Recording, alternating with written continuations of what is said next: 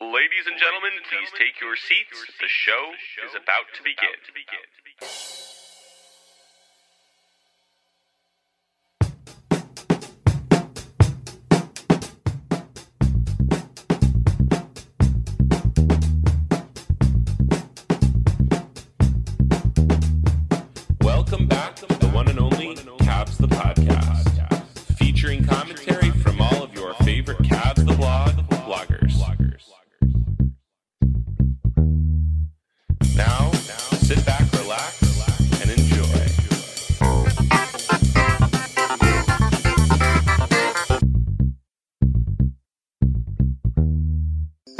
Is usually free flowing. Com- Although I hate to use the term free flowing conversation because that's what Simmons prepends all his podcasts with.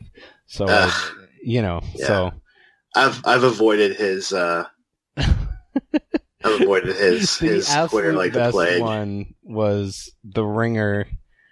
Um, how to how did the Boston Celtics trade for LeBron was like the most ridiculous one. It's like like the Cavs are ever trading with Danny Ainge again. Oh wait, save it. Uh, let's let's save that no, for we're the. we're yeah no, but we're recording. So welcome Oh, are we? Oh. Yeah. Hello. I I did the Phantom intro for for EG there. Yeah. Welcome to Hello world. another edition. Uh, uh, the first post post uh postseason edition of Cavs yeah, podcast. hot stove league. Hot stove which league. is a very hot stove or very whatever. I don't know what I'm saying there, but it, it LeBron watch 2018. yeah, like are we going to be tracking? No, they Um, do that out here in LA. You know, they Oh, do yeah. like warm watch. It's like LeBron watch 2018. Well, I remember in 2010 we were tracking Dan Gilbert's plane. no, that was 2014. Oh yeah, you're you're right. Yeah, I'm sorry. 2010 was- we were we didn't have that not- technology. We were blindsided. Yeah. Twitter was Twitter around in 2010. I don't think so. I feel like it was, but it was Facebook was. I don't know if tw- Twitter might have been, but in its early stages. Not, I don't think it was as widely, nearly as widely used. before the Donald made it universal. Yeah. Oh God. That's Uh, just- has any has has that president helped any other company more than he's helped Twitter? Probably Seriously. Seriously. Uh, so I'm sure there. I'm sure there are some, but I, let's not get into that conversation. yeah, but I mean that guy's been a boon for Twitter for sure. A boondoggle. Heyo. Yeah. So um, yeah, post uh finals loss, Cavs 4-0. We're on the LeBron watch. Yeah. Um, so they really have like the daily LeBron briefing out there. oh yeah. No, I got like a front row seat to it, man. Okay, so is it on like the nightly news every night, or how's it? I mean, work? on the the sports nightly news, like it's Oh, not okay. like nightly news, but uh, although they're they're that whole um the whole uh, Gary Payton what school Bronny Bronny's uh, you know gone to or whatever, or that yeah. they were registering or whatever was that was that made the regular news. Oh yeah. Well, I heard. Did you see the one today of some just Cavs Nation posted it and said that um LeBron is meeting with the Cavs tomorrow and will give them a um, yeah, but today, like Wednesday, like Oh, okay. Yeah. Oh, okay. But then the uh the attribution was um it was like NBA uh net, Yeah. like the source. So, yeah, it was it was a little ridiculous and it was never corrob- corroborated anywhere else, but boy, it would be nice And the and the do that. Story was the Peyton story was was even it wasn't necessarily debunked, but the school the school said we have you know that's not it's not the case. Yeah, and and then there's always the things of like, oh, LeBron checked out these schools in Philly, and LeBron checked out these schools in LA, and he, you know, he probably has, you know, Well, yeah, because here's the thing: he hasn't made his decision. If Mo- you most multimillionaires who have kids are, are pretty selective about where their kids go to school. yeah you know, no, but but again, why would you not? Like if you're Oh, if you're. LeBron, like if there's even the you're you're, you're taking the time to hear teams' pitches on potentially going there. You'd absolutely look into the schools in those places. yeah. Oh, I love. So how about? And and by the way, you'd absolutely apply to the schools in those places so that you wouldn't get shut out if you had to wait until you know July whatever to because most of them have already had cutoff dates. Yeah. Yeah, exactly. And So the How truth about- is, how about she, Marla he very well might have he very well might have applied for uh for um that school, and they might even have, have accepted him, but it'll still depend on where LeBron goes before he would he would just have to have that in place. That's all. yeah, exactly. Anyways, what were you saying? Sorry. Oh, I was just saying, and of course, you made me lose my train of thought as I was going through Twitter, and I see this tweet: "The Bismarck flying fox is the largest bat on the planet," and like they've got this picture, and it literally looks like a fox with wings. And now I've totally lost my train of thought. So Wait, what? what are you thinking about Bismarck flying foxes? For? there's a bat called the Bismarck flying fox, and is the largest bat on the planet, and it literally looks like a fox with wings. Is that like? Is there a G League team in Bismarck or something? I don't know, but that would be a great name for a G League basketball team. the Bismarck Flying Foxes. That would be pretty awesome. But That would be. We should start a campaign for that. yeah. Oh, what I was going to say is I'm sure it's the sports radio out there too. Is just Oh, I don't even non- listen to sports. Well, radio even that, but anymore. it's got to like percolate up to where people talk about it a little bit. Oh, for sure. No, everywhere I go, people talk like like I didn't put it in the in the post that I that I had, but there was one time we went when I took my daughter jet skiing. Um, we happened to be down there the, at the same time that Justin Bieber was also there. okay. And we went the day after. He apparently went with his friends and like wrecked a couple of jet skis. So we had like limited choices. But the one guy who was pretty like clued in, like he was like talking a, talking a little bit about the finals and like like you know speculating that that he he was pretty sure LeBron was going to go to Los Angeles. And I said, "What do you care? Like you're in the Turks and Caicos." He's like he's like, "No, no." He goes, "I'm." I'm a Golden State fan anyways, and I was just like, just give me my refund. Stop talking now. Yeah, just stop. Yeah. I would have I would have walked out, but my daughter really wanted to go, so I, I also that was the only I that was the only thing that aggravated me. But I couldn't really find a good place to put it in the in my post, so I was like, ah, I'm just leave that story out. I'll save it for save for for the pod. Empire in Star Wars. Yeah. Oh, Ugh. and, okay. So how sick are you already of Bob Myers? Oh, so much stuff happened behind the scenes. These last few years have been really hard. And um, Yeah. or Cry me a river, Bob. Or like Draymond Green's ridiculous trolling. What was the one he was wearing? Oh, the he was wearing the shirt with the uh the um Al Al not Alvin the, the what's the it's the one that LeBron likes the oh, the Ultimate Warrior. no no no it's the cartoon Oh, Arthur. Arthur yeah it's Arthur but like holding with a fist but with three rings on it.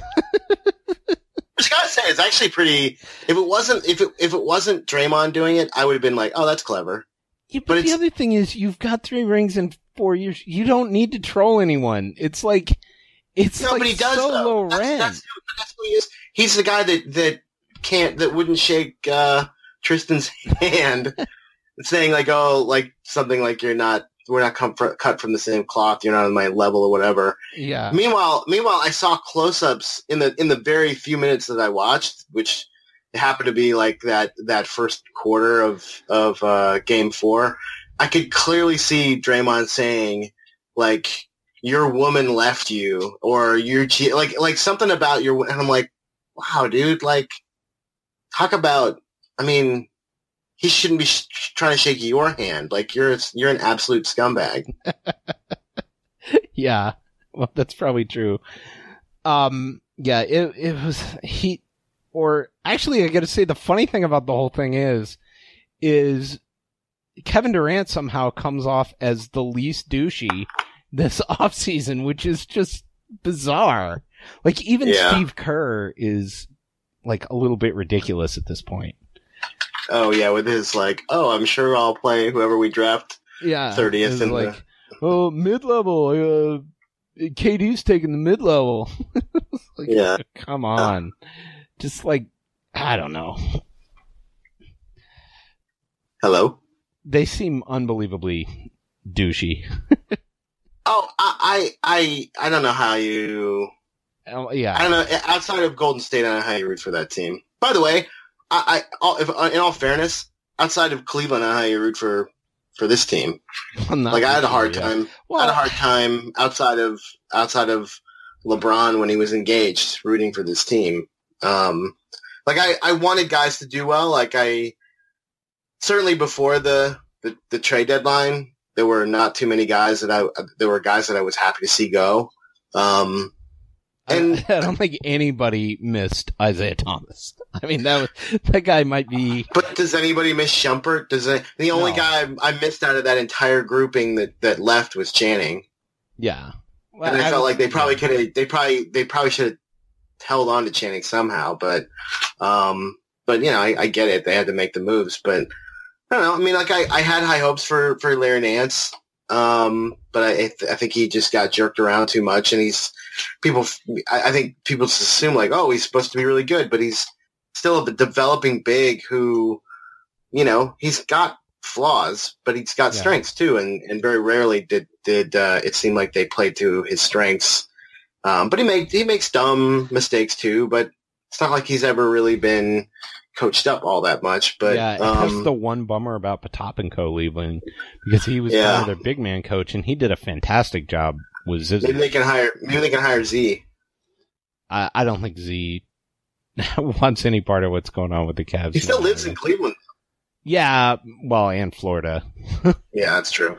I mean, But but you know what I mean? Like I, I had high hopes for these guys. I mean I, I I wanted to like George Hill. I, I, I wanted to, I, I liked Jordan Clarkson when the deal was made. I no. liked the the Rod, the idea of Rodney Hood. the idea but of I- Rodney Hood. But I didn't feel like I got to really know any of these guys No, all that I- well, and- and and it just wound up being like this you know battle of attrition down the stretch and, and into the playoffs where it was like well what what crazy lineup is he playing now and we you know we none of us had real faith in Jeff Green uh, and he you know he he stepped up a couple of times there was no most notably that that game uh, what game six or seven of the of the Celtics series but Yeah. um, you know, but but it was hard. Like you know, Tristan. You know, it's Tristan actually, I did not think had a bad playoffs.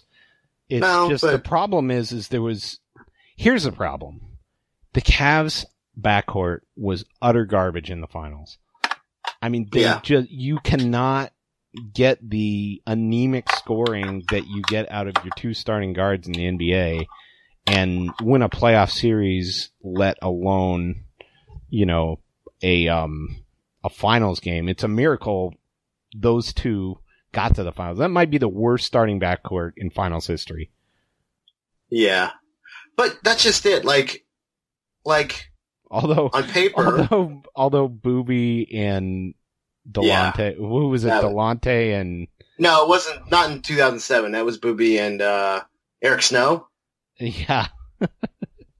so okay, yeah, I take that back. or was it Larry Hughes and Larry Hughes and Eric Snow? I yeah, don't know. I take that back. But at least Larry Hughes could score some points. But yeah. But here's the thing: like on paper, like George Hill, George Hill's been Uh, he hasn't been an all star, but he's been a good player. And then on and then on paper, J.R. Smith has been to all of these finals. He's started in all of these finals. So you would like to think, and and you know, J.R. It's it's it's tough because obviously he had the the biggest gaff and maybe the two biggest gaffs of of certainly game one. What was But- the other one besides the timeout? Well, he was the one that flew by uh, Oh, at the end Curry of the at first the half. end of the first half after Yeah. the brick Jeff Green three, and then No, JR just did the whole flyby. Because that, that's, I mean, look, he doesn't hit that three at the end of the half, then that's, you know, I mean, that, that's a pretty important when the game goes to overtime. So, Yeah, no, I'll, I'll agree with you. Um, but I, I feel like he was an easy target to pile on, and you know, even, even in that game, it was an easy target to pile on because, I mean, the funny thing is, is say he puts up a shot and he misses, and then Golden State gets that back, and calls a timeout, then all of a sudden they've got a chance to win. You know, Yeah. going to overtime in that situation is not the worst thing that could happen. But the Cavs, I mean, totally lost their composure. LeBron lost his composure. Um, a- and, you know, JR uh, clearly didn't know the clock and, but it's also on the coach and the rest of the players to put him, I put more on Lou than I put on JR. I mean, Well, whatever. I mean, if it wasn't Jr., you wouldn't. Like if it was Right, a normal exactly. player that, that didn't have a history of making boneheaded decisions, Yeah. you would say, you would say, well, dude, you got, I mean, you got to know. Since it's JR, I think that's why we Yeah. look at Lou and say, how did you not? And even LeBron, like, how do you not like go to JR and say, dude, if this happens, but how unexpected was that? That he would sneak out of there with, you know, like get by Durant to, to get the ball, you know, for the, for the offensive rebound. Um, but it's too bad they didn't call the, the uncalled Draymond lane violation because I'm pretty sure George Hill probably would have hit that, the, the re, the retry at that. But, um, but whatever. I mean, look, that was their best chance to win. I didn't think it would be. I thought it was a, a portent of, hey, you know what? You guys can play with these guys more than I realized you could. But, uh, you know, I think, I think Golden State was taken a little too lightly in that first game and they, they really missed Iguodala because, I mean, I saw some stat that said like when Iguodala guarded in, in the Houston series, when he guarded either Harden or Chris Paul, they shot like one for 41 against Yeah, him or no. something crazy like that. The, the the only chance the Cavs had was to at least take one game when Iguodala wasn't in the series because they were so much better with him defensively and just his Oh, yeah. ability to play, you know, four different positions.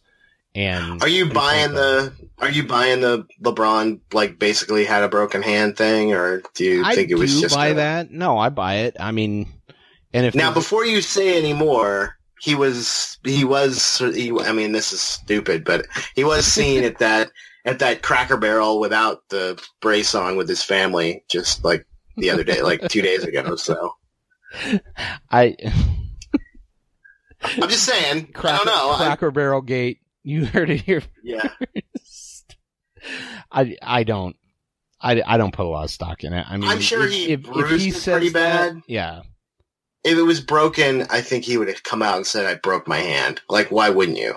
well, yeah. There's Like, why say it? between Why I- say it after Game Four? Right? Why Yeah. say like, "Oh, I broke my hand"? so uh, Mike Schreiner or Michael? Do you prefer Mike or Michael? Mike. Mike Schreiner joining us, uh, CTB writer, and and and you kind of follow all the different Cavs Twitter feeds. I see you all over the place. So, my, my Michael's got his finger on the pulse of the Cavalier community. And I love that you asked him what he preferred, and he said Mike, and then you just called him Michael. Well, it's because Michael is sitting up on my screen here. So if he prefers Mike, he should have put the name Michael or the name Mike on his uh, Skype account. It's no problem. I'm not really not a, not a big deal. Or, or, or as they might call you, uh, Mr. Schreiner. That that is that is another name I have to go by. So, Mike, do you think? So the question is that LeBron was seen walking into the Cracker Barrel this week without the cats on his hand. Do you think he really had a broken hand, or it was kind of hamming it up a little bit? I think he was hamming it up. I think it was bruised and probably painful, but I don't think it was broken. I'm also a little surprised he goes to Cracker Barrel. I just don't see how he's Oh, like. I'm not. That place is delicious. Yeah, it's delicious, but I just don't see how he's like left alone anywhere. He's like a regular dude. Like that's here's the thing. That's the one thing he can do in uh, Northeast Ohio that he can't do anywhere else. Like he wouldn't be able to do that in Los Angeles. And I've I can say that from experience, and I won't go into too much detail about it. But uh, the one time that that I I was in the vicinity of LeBron out here in in Los Angeles, and it wasn't even L.A. proper, but he got we absolutely mobbed.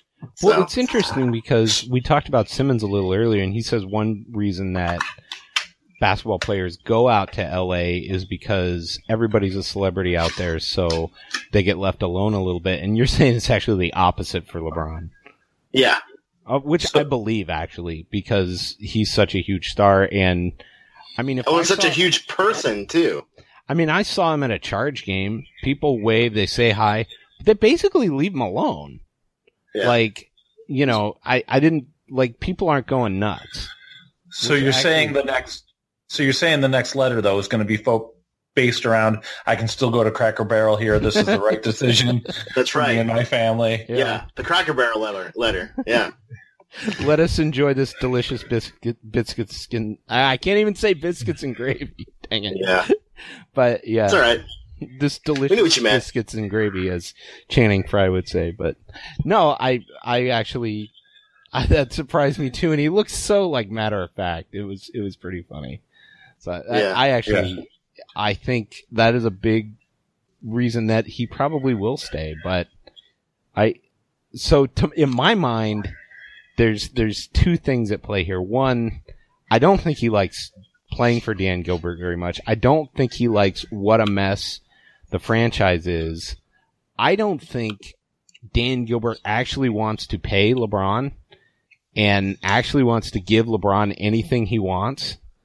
But on the other hand, he also doesn't want to, he even more does not want to be the guy that ran LeBron out of Cleveland.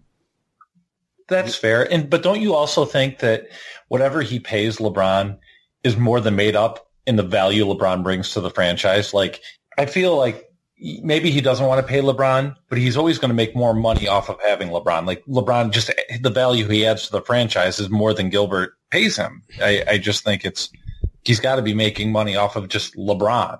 You know, Yeah. just his existence. His like I would I would bet that if LeBron doesn't come back, the value of the franchise drops like a hundred million dollars. Oh, absolutely. So if he's paying him thirty, he's he's making money. It's Yeah, but it's he- that simple. But he, Well, I think it might be more than that because what's what's the new standard now? What did the what did the um, 2.2 billion for the Rockets. the Rockets, right? So if the Rockets sold for 2.2 billion in Houston, where there's no what state tax or whatever, Right. um, you know, and the Clippers sold for two billion to Ballmer, it's all about demand, right? I mean, Right. like you know, you probably right now you pro- you could probably get at least 2.2 if LeBron stays for the Cavs. But here's the LeBron leaves, I don't think you're getting. I think it's probably closer to like one and a half, or maybe, you know, one and a quarter. Like, thing it, about that is he's not selling. So unless he actually sells the team while LeBron is here, he doesn't make any of that money. yeah, I know. It's all money on paper.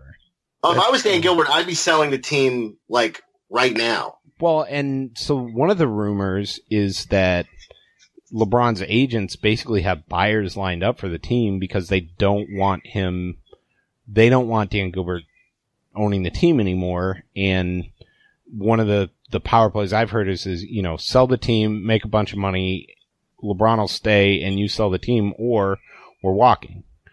So that's one of the rumors Oh. I've heard. Um, I can't imagine Gilbert's ego would let that would No, him. I can't. he, he would he would take the hard line there. I I, I, think, I think doubt. so too, but the other side of it is that maybe those agents would not be so overt. Uh, although Rich Paul has made some massive miscalculations in being overt and screwed his clients. Like he totally screwed Nerlens Noel last year. I mean, Noel probably lost at least $60 million last year. Yeah, Yeah. Um, so it's not like that guy has never made a miscalculation there. So I don't know. I, but I, I could certainly see that as a way it could go down, but maybe not quite so overtly.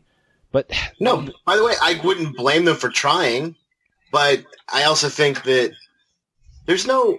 I mean, there's no perfect situation out there for LeBron no, this time around. no. There's no. There's no. Hey, I'm gonna team up with two of my two of my good friends who also happen to be like two of the top ten players in the league and create a, a big three in Miami in South Beach. Or I'm gonna come back to Cleveland and basically dictate that you know it's it's me and Kyrie who's already there, who's already under a five year deal, and I know that they'll trade for Kevin Love because we've already made that a stipulation. You know what I mean? Like, it's not those those situations don't exist anymore, right? Yeah.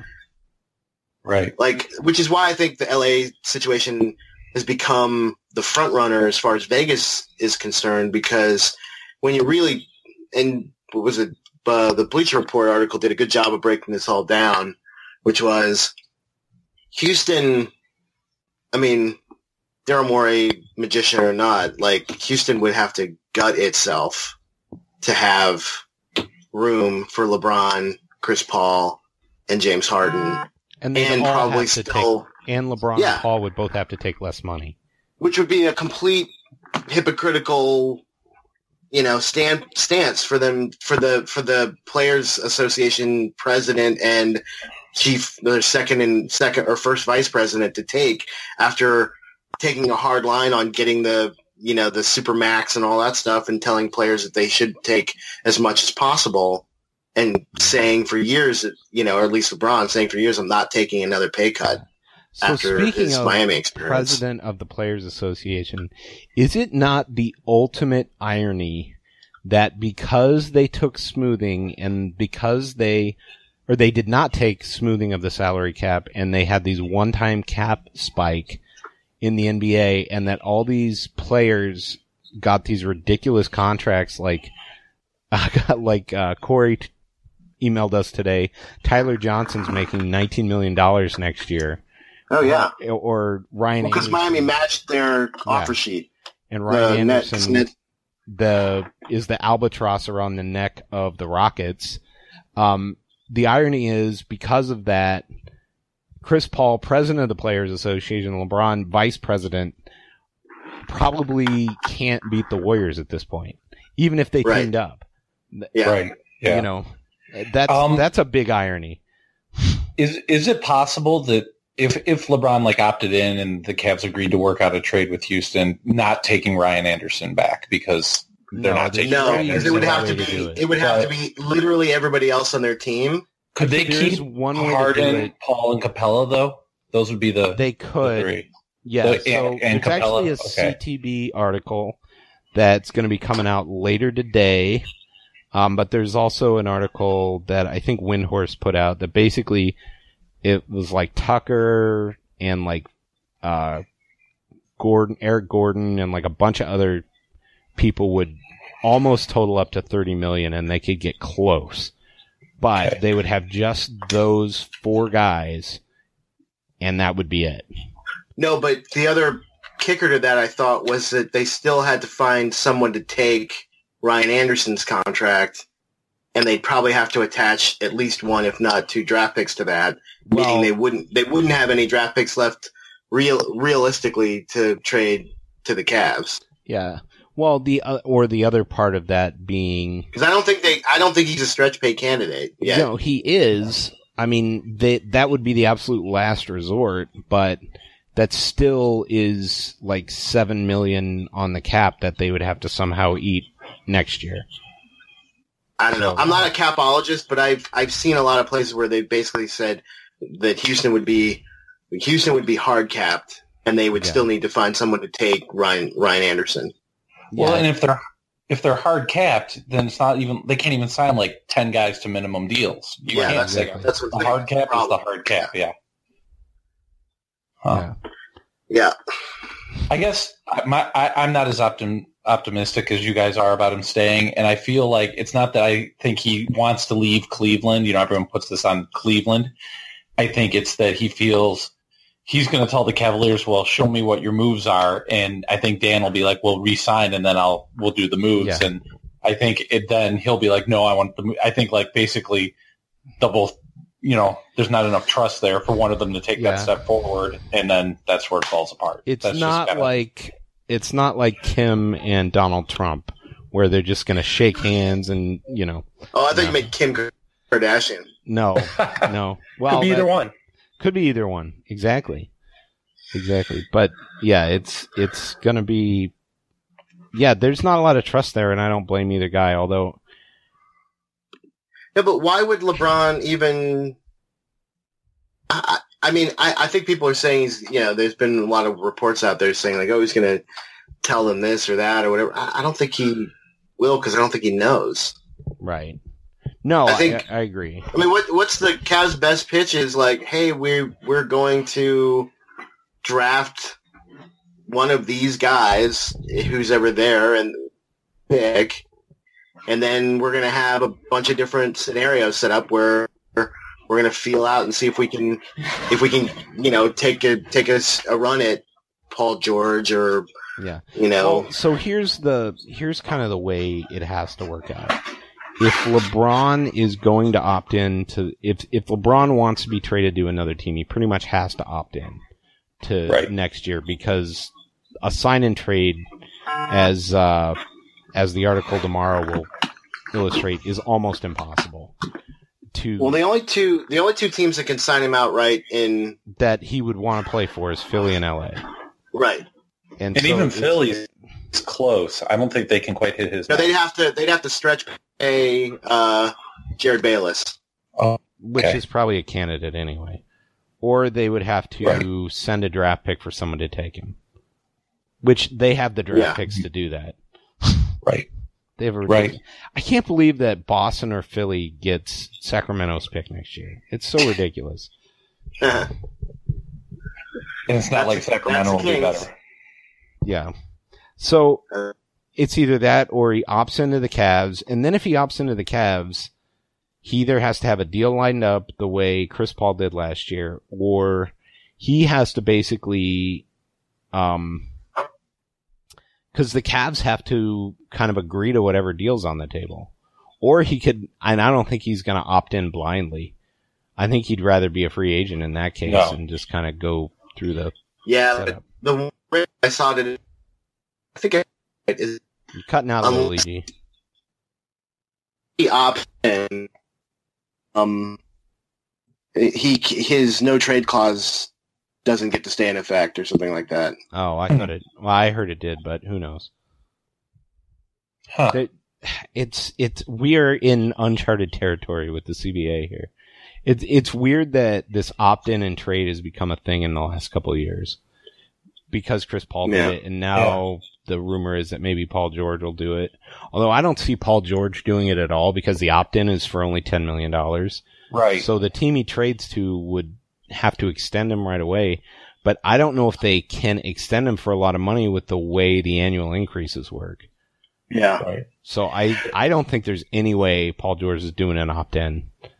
well the most Right. interesting thing that could happen is if Paul George just decided to to re up with OKC hmm which he's floated the last I- day or two I don't. Right. That's not impossible. No, I actually, a lot of people think that's a very good possibility. so if that happens who's the other star that's going with LeBron to Los Angeles Well, uh, Chris Paul. that's an option. Yeah, I don't know. Is that is, is Chris Paul any closer to a title with that team than he is with the Rockets right now, though? I don't think he is. he can't stay healthy No, he can't stay healthy in the playoffs. The other Ever thing is, in the is, playoffs. is ever D'Antoni is not a good playoff coach. We Yeah. we've seen it time and again. right. Um, I mean, how does your team take? How many threes in a row did they miss? Twenty seven. Yeah, twenty-seven straight. Like I mean- that. That was that Maybe was. after eighteen, you call it time out. you but that was like that was like Ty Lue level of like. No, that was I'm just gonna keep trying this. like I don't yeah. even think Ty Lue would have that happen. Yeah, that's, Yeah, you know, Okay, you're no, right. I got to knock on some serious wood. He's not. D'Antoni's not one for adjustments. He's. This is our philosophy. This is who we are, and we're going to stick with it. Come hell or high water. for the last Yeah. 15 years. Yep. Yeah. Yeah. I don't know. I, I just, I, I've gone over all of these different scenarios. I, I, I don't know if you guys caught it on ESPN. It was actually kind of funny and clever. They, they gave like a, an artist in each, each of the 30 cities, um, a billboard to try to recruit LeBron. Have you, s- No, yeah, I haven't saw. I saw something about. It. I saw the the Cleveland one. yeah, it's clever. When the Cleveland one is smart, I mean, just put the family on it. Right. But like there was some that were great, like like like where Charlotte crossed out the Queen Queen City and then made Put it the, King, City. Nice. Yeah. I like that. Um, or like uh, what was the other one that they had LeBron throwing a football in a cowboy hat in on the Dallas one, saying and it, on the sign it says "We'll get you a suite at Cowboys home games." Hmm. Oh, this was my favorite. the The Denver one says "Every king needs a joker," and it has a crown and a and a jester I hat do like that. next to each other. Yeah, that was like clever. too. I like that. Um, oh, on the Golden State one was my last cha- chapter. Wow. Yeah, That's awesome. uh, and the Indiana one was "Don't blow this chance, LeBron," and it's it's uh, Lance blowing that those words. Yeah. That is fantastic. Yeah, there's some really clever ones. I gotta say. Yeah. Like the Memphis one was like more like serious, but it was cool. Like because they had BB King, Elvis, and then LeBron, and said, "Here, kings become legends." Oh, that is That- cool. Yeah. That's And then good. Miami Miami did one of Wade and LeBron and said not one, not two. There you go. I honestly is, is I know that's his best friend, but I think LeBron knows. He knows where Wade and Melo are at in their careers. He's not. Oh, He's not going to say it, but he yeah. knows. Oh, the, The only guy OKC on one. the- oh, the sorry. OKC one's great because it's it's Russ and LeBron and sort of like like a cubist like drawing or whatever, like facing opposite directions, and it says Brody and Braun, and then underneath that in small print it says no cupcakes.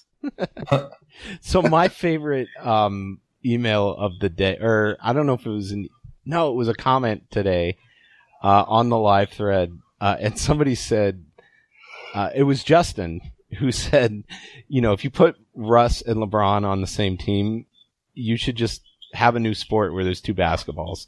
Oh yeah, yeah. And, and I was like, that would be actually a really fun sport to watch. Is is basketball five on five full court basketball with two basketballs?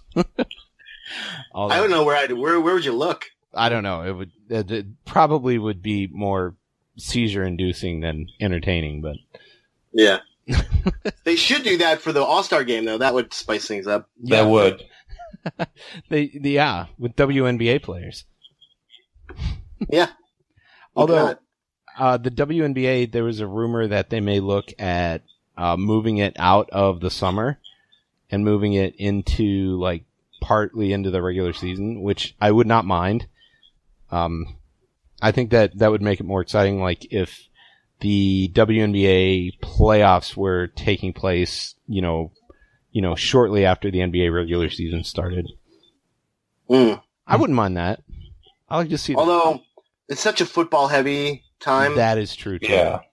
Like, I think the cool thing about having it in the summertime is that there's nothing else going on except for baseball, which Yeah. seems to just go on forever in training camp. So Yeah. I don't know.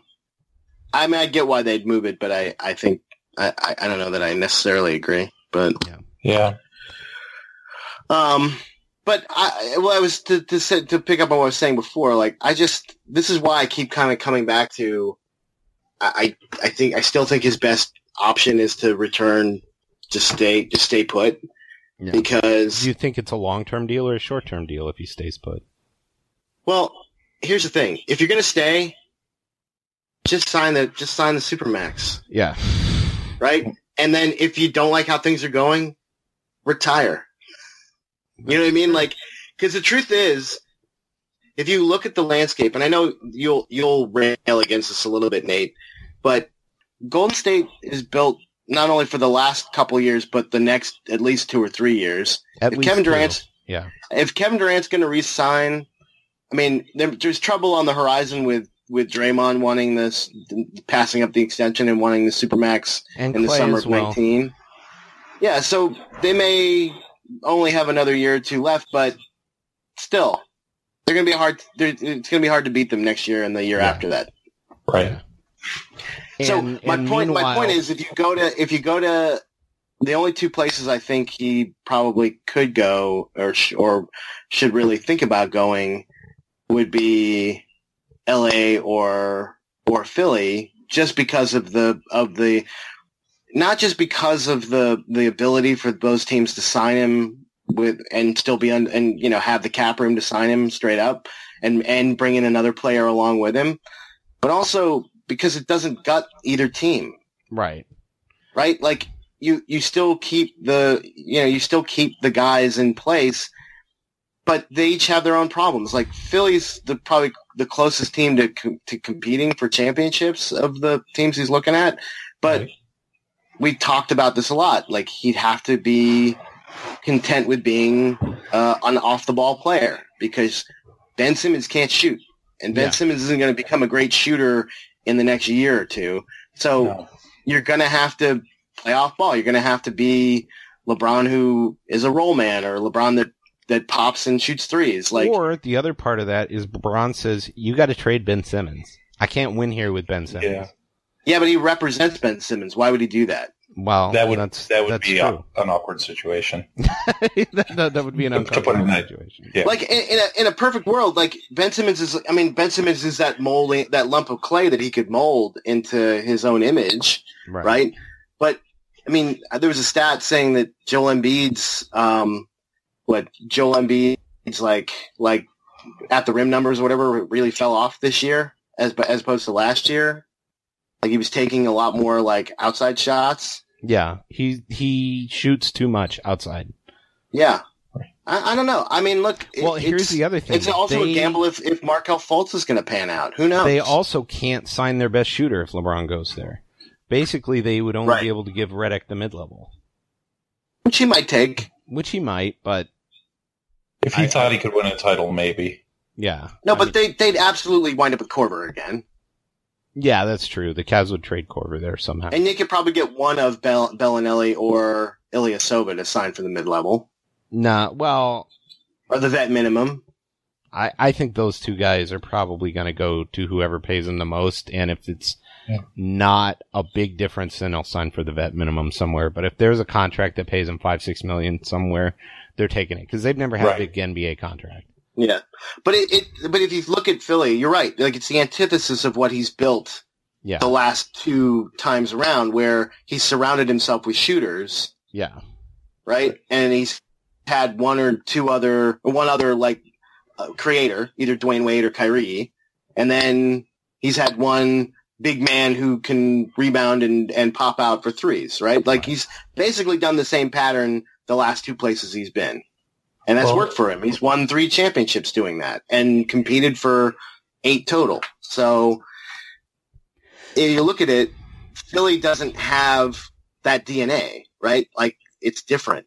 And it's it would be a, a much more of an adjustment for him to try to figure out how that's going to work. And they're going to need sh- shooting, yeah. and they probably don't have enough shooting to, to beat like you know Boston if they once they get their guys back. So I know, it's it's something to consider there. And then with LA, they're even further off Yeah. because Although Yes, they, they could have in- pieces they could move for pieces Shooters. for Yeah. shooters for sure.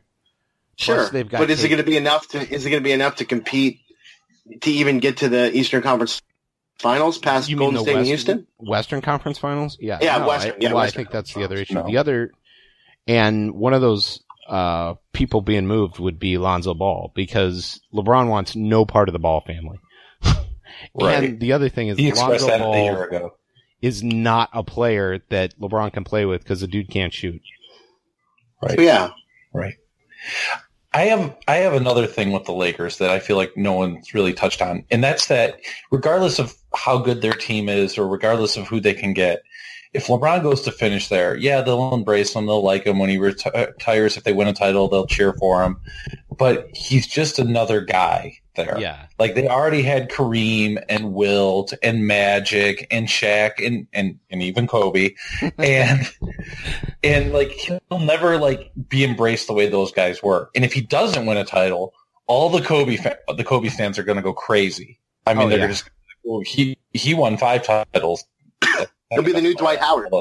Right, exactly. So I, I he just, just be another guy, and I don't know if LeBron really wants to just be another guy for a franchise, and he would be like for the Lakers. He, he that's what he would be. I'd actually think he would have a better legacy as a Clipper than a Laker.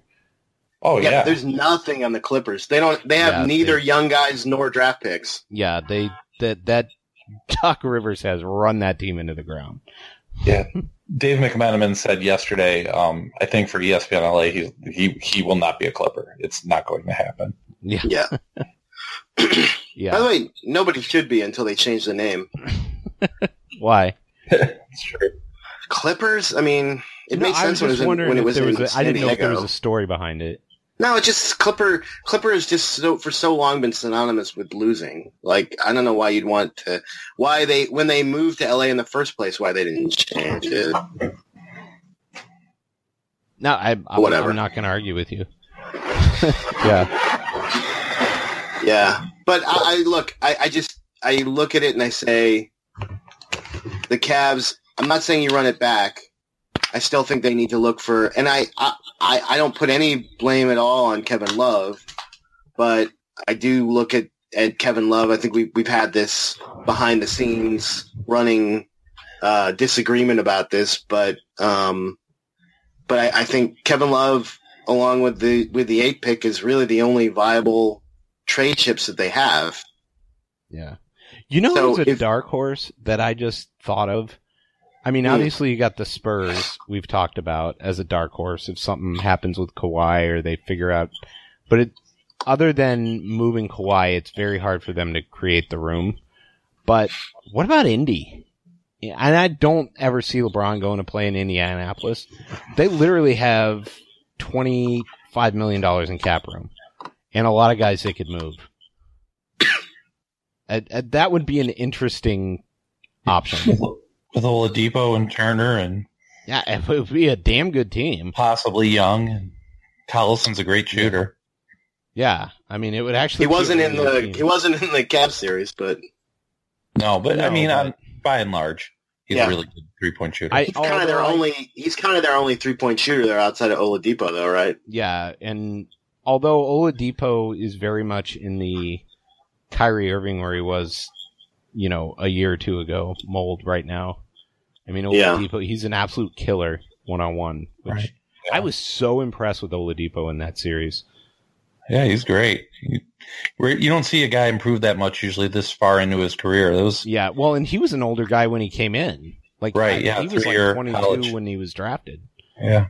So, so Well, anyway, I just just a dark horse, but yeah, I mean, I'm I'm trying to think if there's any. Somebody said Milwaukee, just- but they just. I just just don't have feel any. like I feel like the one thing that we that's been said that it it's not just smoke is that he's going to do what the family wants. yeah, He's going to do what's best for the family. and And the truth is, he's not going to one of these. If he's going somewhere that's that's not, you know, Los Angeles or you know or Philly, like he's not. It's not going to go to another midwestern place and uproot his family and and make them well, I agree. try, try Yeah. tag along with him. So that's No, why I agree think- the, the, the people that are saying like the, the Los Angeles, that's really the only thing that gives Los Angeles a little more fuel, I think, is that he does have two home series, you know, who knows how long he'll have two, but he's, you know, he's renovating the one. He's definitely looking, looked at the schools here for his kids.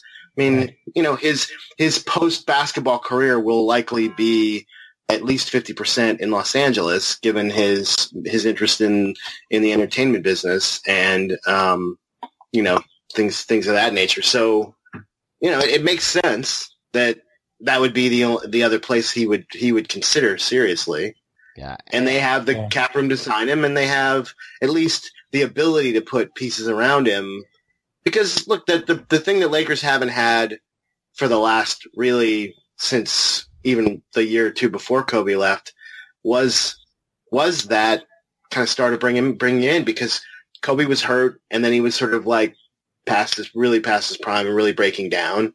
That six, the last 60, 61 game notwithstanding, but um, but you know, and they they didn't have Magic before. Now they have Magic, and they didn't have a guy like a LeBron to pull other guys there because it's a lot easier to pull free agents to Los Angeles. It's always it always has been, but it it this there's been this you know five or six year gap where they haven't been able to because the team's been so poorly run Mhm. and and because you know they just there was there was there was parity. You could go win other places and not have to be reliant on like we have this many banners in the in the rafters you know? So Um, so I could I could see it, but I just I think if he wants to, if he says he wants to win championships, I think it's a little disingenuous because I don't think that team is is close,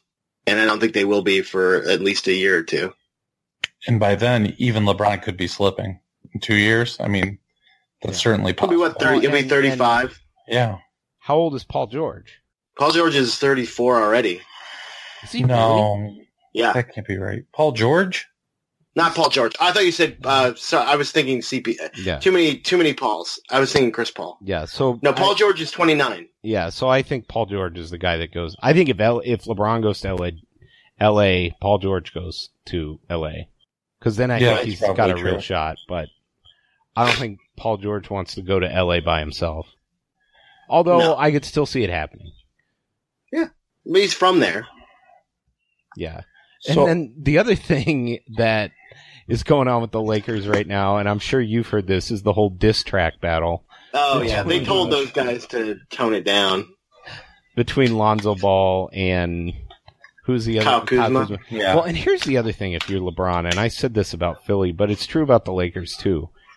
If you're LeBron, you're in your soon to be mid 30s. Um, Right.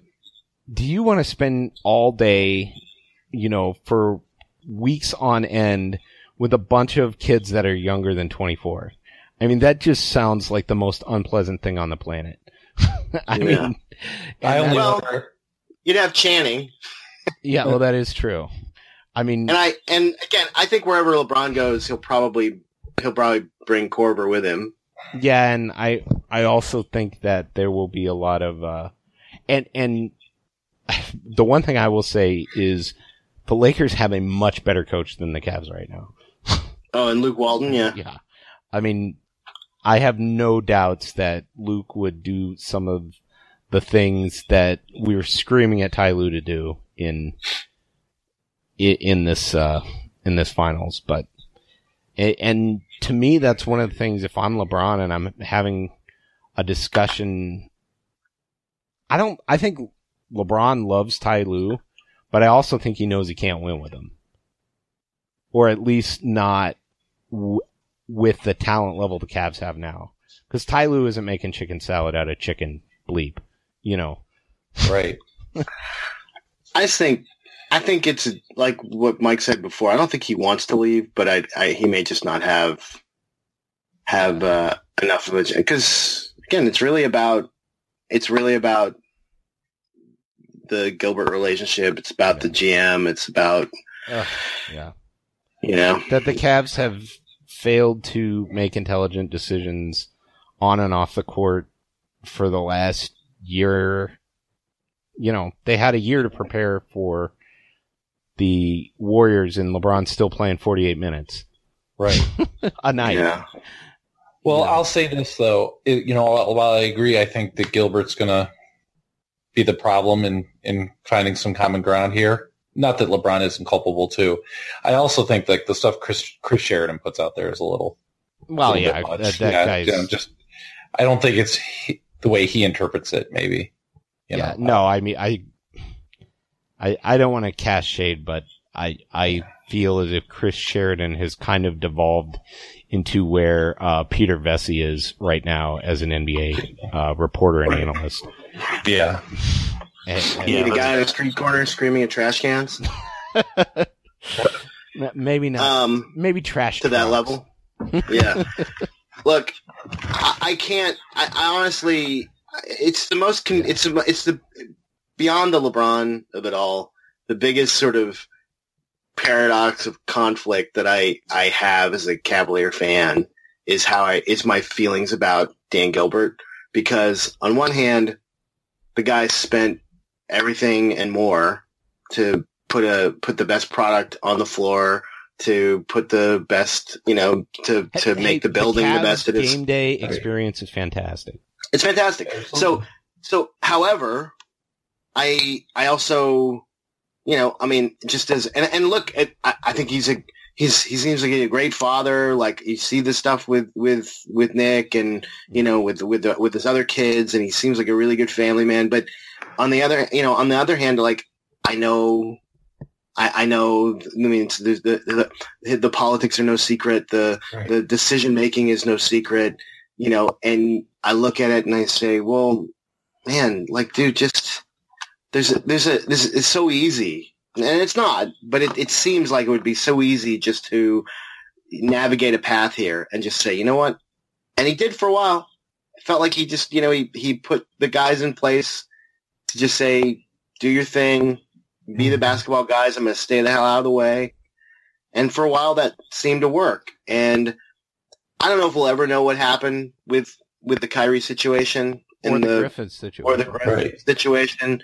I don't know if we'll ever know the truth of that because both those guys have sort of, you know, danced around it and I, you know, Everybody has danced around it. Kyrie, LeBron. everyone's Yeah, got it's there's like Yeah. five sides to each of those stories. So I don't know if we'll ever know what that is, but I mean, look, there there was a causality there. There was a Yeah. domino effect. There was a. I mean, I touched on it in in my post, which is like if you told me these things would have happened, you know, a year ago or whatever, I, I wouldn't have believed you. I wouldn't have put my money on that. It just seemed unfathomable, unfathomable that I mean, They- not only that, not only that, just in the NBA in general, like the amount of just insane storylines. I mean, yeah, the Cavs are part of it, but who would have told you that? Yeah, the Rockets are going to miss 27 threes in a row in a game seven, and because of that, the Warriors are going to go to the finals, and then they're going to sweep the Cavs. I mean, Right. after Or J.R. the- Smith calls yeah. a timeout or doesn't call a timeout at the end of Oh, the first or that the Cavs would have swept the the the best team in the East in the regular season yet Right. again. and then gone to game seven against Boston and Yeah. Indiana. Well, that Indiana was as good as they were after trading away Paul George Yeah, exactly. I mean, when everyone projected them to be a lottery team. Yeah, it's been bizarre. I mean, It's always bizarre. Or that Bryan Colangelo would lose his job after the Sixers had a great year. yeah, Because his wife, because his wife created burner accounts that Right. that she criticized players and management with. Right. Insanity. yeah, it's just it's just nuts. And then the other half of that is just like, like you were saying, Dan Gilbert navigating a path forward. It's like, just go find somebody to make these decisions for you, and recognize that you don't always make great decisions. Like, Right. Yeah. your penchant for tiny point guards. I mean, that just makes absolutely no sense. There are so many owners in the NBA and in sports in general that I've never heard of that I don't know. I couldn't pick them out in a crowd. I, I wouldn't, I would never have known that they were quoted as, as saying anything because they don't, that's not their, it's not good business, Right. right? Well, and the funny thing. if thing you're not is, a basketball, if you're not a basketball guy, and you're just like, I want to own a team because I know that it's a, there's, it's lucrative. It can be if you, if you have the right things in place. Mhm. So wouldn't from a from a just from a pure business standpoint, like I don't think Dan Gilbert ru- has day to day decisions on Quicken loans. Like I, I'm pretty sure he set that up, and then he has guys that Right. run it for him that know what the hell they're doing, right? So Right. why why insert yourself? Why put your why create a situation last summer where you now have to kind of be the de facto basketball guy and maybe in, on one hand you're like, oh, it's it's so hard because you know I have to do it myself now, and then on the other hand you're like, yeah, but I kind of secretly enjoy it because I like making these decisions. I don't right? think he's Right. made, a, made a secret out of it. I mean, no, I know, but yeah. but that's No, it, he but the has whole, such a mixed legacy. It really is. It's Yeah. it's so paradoxical because look, he's not he's not Art Modell who's who was like hardcore and then and then turned his back and betrayed everything that he that he built up. He's not, you know, uh you know, Jimmy Haslam who, you know, is is he's basically almost been indicted on, Yeah. you know, on charges. He's he's Or- not even or he- Al Davis, who's toxic every time he's on camera. Oh, yeah. you know. Right. But like he's not even but he's not even like I don't know, he's like the closest thing I guess would be Mark Cuban, right? Like he's just Right. outspoken and he just says the wrong thing at the wrong time. And but I think a lot of it comes from just passion and wanting to succeed. Right. Yeah. But I think sometimes he gets blinded by uh, ego or or whatever it is, and we all do. But but that's the thing. Like I said, I I know I started this whole thing by saying like I just I, I, I try really hard to reconcile my two sides of the coin on Dan Gilbert. Yeah.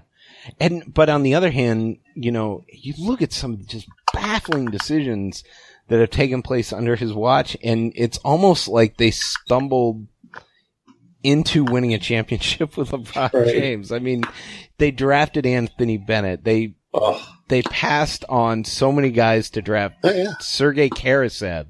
You know, Oh. they passed, they passed on, uh, I think Rudy Gobert and Well, Giannis somebody was that year or saying, somebody was Yeah. saying like, had Anthony Bennett been better, right? They might not have got been in position to draft Wiggins, who they needed Yeah. to get love, right. to get. LeBron to come back. So who knows? Exactly. I mean, it's just so bizarre. Anthony Bennett was quality salary filler too. I mean, what if, what if they had actually drafted somebody good and traded that guy with Wiggins for Love? Yeah. Yeah. Um, if pe- people would have gone crazy. I mean, people already went crazy. Well, then they wouldn't have had really to trade Dion crazy. Waiters too. That's true. No, But, they would have had to trade Dion eventually. I mean, yeah, that's true. yeah. And Dion Wait, another just baffling decision drafting Dion Waiters. You know. Yeah. Yeah, although I'll, I'll, in defense of, of the Dion Waiters thing, not that I, I'm not a Dion guy, but the other guys were Harrison Barnes, who I'm not a Harrison Barnes guy either. And then, the definition of overpaid mediocrity Right. in the NBA. and then, then, then it would have been Drummond, who, you know, Drummond, Drummond's a good player, but people forget how ter- he was terrible at UConn. I mean, Yeah. he looked like this guy didn't know how to play basketball. He compared himself to Kevin Durant in his pre pre-draft Well, and, interviews. and the other mean, side of that being that guy, Durant, uh, he would have been a much better player 10 years ago. In this era in the NBA, he's, he's kind of a dinosaur. Right. Yeah, Yeah. yeah. So, but you also look at, you know, the people they brought in in the offseason were all people that were just unplayable against Golden State. And then Right. you wonder why you struggle against Golden State. I mean, you know, I love Jose Calderon. I love, uh, oh, who are some of the other, well, I don't love You don't Derrick love Jeff Green. And I don't love, yeah, and Jeff Green. And it's just like these guys reverted to the exact same player they have been throughout their careers in the NBA. And, you know, the, you should have been able to seen this coming. The, know, the thing that I think the nothing that thing happened to the Cavs this year was unpredictable. I mean, I think the thing the that, whole. that bothered me most, though, and I'm sure it bothered, I, I know it bothered you, it bothered Ben. I, I, you know, people will probably, uh, I don't like it when people say that, that we held this, hold Cedi Osman and Delly in the same sort of reverence, because I don't think that's true. yeah, But the Cavs came out and said, and again, it may have just been total smokescreen, which it probably was. Remember when they said at the at the trade deadline when they got rid of Dwyane Wade, one of the big reasons why they said they did was because they wanted to play Cedi Osman, and they didn't think there'd be enough minutes for Dwayne, and they didn't want to put him in that situation, so they offered him the the chance to go back to Miami, and that that was the cover story. We all know that's probably not the whole story. We we've heard the rumors about the him taking shots at Ty Lue or the you know them feeling like he was a bit cancerous in the or a bit of a lawyer well, in the I locker room. think So. that he did want to go back to Miami. which You is all well and good. But if you're going to use that as your cover story, but if you use that as your cover story, commit to the cover story. Yeah. Yeah. Well, they never really committed to playing thing- Cedi and developing him in any meaningful fashion. Yeah. And just the insane thing was he has a game late in the regular season where he plays really well, but then down the stretch misses three big threes. Was that the Philly game? Yeah. Yeah, it was the Come back? Yeah. And misses three big threes and then basically Ty Lue doesn't trust him anymore after that. Yet Ty Lue just keeps trotting out over and over and over and over again in the playoffs. Jordan Clarkson and uh, Rodney Hood. Rodney Hood, who could not hit the broad side of a barn in the playoffs. I mean, it was just. Let, I'm going to go pull up the playoff stats for the NBA Well, Finals. Clarkson's Clarkson's were the worst of all time. I think Really? somebody Wh- what posted do you that on? Twitter. Somebody posted that on Twitter. I think that Jordan Clarkson's stats were maybe I think some of the worst of all time in the NBA Finals. I, Oh I don't doubt that. Jordan Clarkson was three for 13 from three. Uh, he shot 23% from the field. Uh, he scored three points per game. Oh, here it is. Yeah, Yeah. somebody posted on the on the thread. Jordan Clarkson statistically had the worst postseason in NBA history. Yeah. He had the lowest win shares in NBA playoff history, a record that's been held since 1951. Oh my god. Yeah. He posted a win shares of minus 0.7. He averaged 4.7, 1.7, and 0.7 in 50, 15.1 minutes a game. A shooting split of 30.1, 23.9, and 83.3. Yeah. His true shooting was 35.8.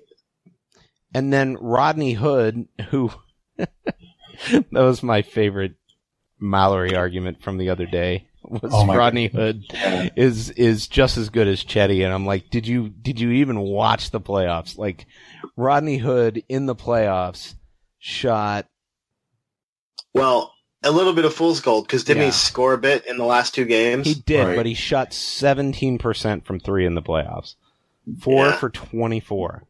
Well, and his defense, his defense was horrendous too. Yeah, I mean, just awful. Yeah, like he had that big scoring game in game game three, and then, but he just got obliterated defensively in that in that game. So Yeah. I think uh, both those guys, Hood and Hood and Clarkson, are just guys who, in the regular season, you know, the the humdrum and of the regular season, they get their points, and and it's just, but they don't have that gear, that playoff gear. Like I think Hood is soft, and I think Oh, yeah. Clarkson is But is Here's but here's my such re- shocker to that, Yeah. that it's just they're just not playoff players. They're, I really believe that that's a thing. And those but guys allow me to retort.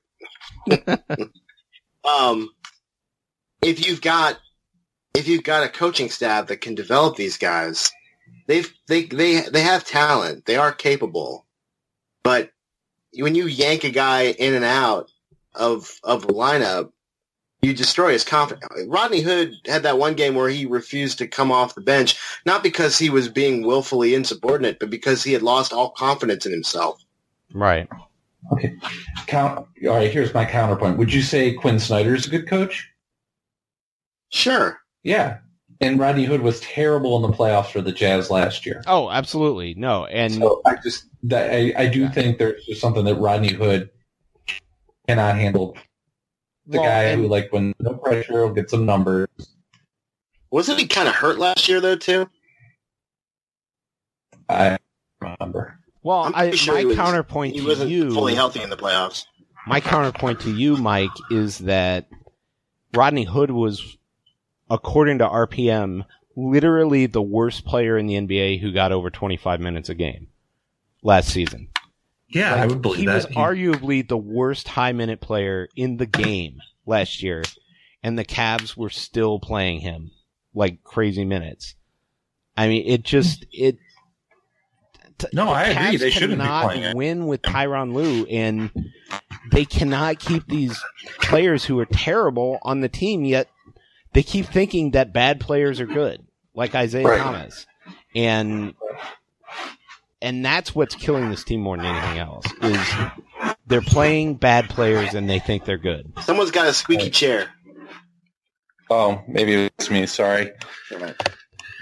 Um, Yeah, yeah, I, I know, I agree, and, and that's why, like, if they resign Hood for like his qualifying offer, I guess that's fine. But yeah. Well, I, you, you play a guy on a make good contract. There's there's nothing wrong with that. But yeah, but giving him any real money is, absurd. yeah, I, I have a question for you guys. Let's say LeBron leaves, and, and you figure that they're probably the Cavs will go into a rebuild mode and probably trade Love. hmm Where's Love going? Where do you trade him? What makes sense? So to Probably me, like Utah. Utah would make sense. Put him next to Gobert, he'd be great. Yeah. Yeah, he would Okay. be great. What do the Utah. Cavs? What do, what would the Cavs get back though? I think. I mean, could I think I saw. I think somebody was saying like you'd get back like one of one of the Bur- like Trey Burke, um, and then I think from Utah would have to probably be two draft picks, probably one this year and then one protected in 2021. Mhm. What about Indy? Okay. I don't know if you I don't know if Utah would do that, but Yeah, I just I just don't see like what team is going to give the Cavs like uh, the combination of like non super terrible contracts and and or young players and draft picks that would be interesting. Well, there's the Celtics and the Sixers. Both those teams have Sure. a ton of draft picks. Um, and both true. those teams probably have. the yeah, you players- can't trade with you can't trade with Danny Ainge again. No, you can't trade with Danny Ainge. And and here's the secret: he, I have a sneaking suspicion that he's going to be trying really hard to unload Gordon Hayward and Kyrie Irving this offseason because, and, and you cannot trade for injured players. It's just dumb. Right. You can't do it. Cavs got burned last year. They should never do it again. Again, another terrible decision the Cavs made. That was a terrible terrible decision. I mean, you cannot trade What about- players. What about to San Antonio for Gasol, uh, Dejounte Murray, and a draft pick? Oh, I would do that in a second. Do you think San Antonio No. will give up Murray and a draft pick? Oh, in a second they would give up a 29th draft pick. I, I like Murray. I think he's a good young player. Yeah, the do problem with. Murray is he can't shoot, and the NBA is becoming unforgiving to point guards who can't shoot, That's unless fair. you're as tall as Ben Simmons. Yeah. Right.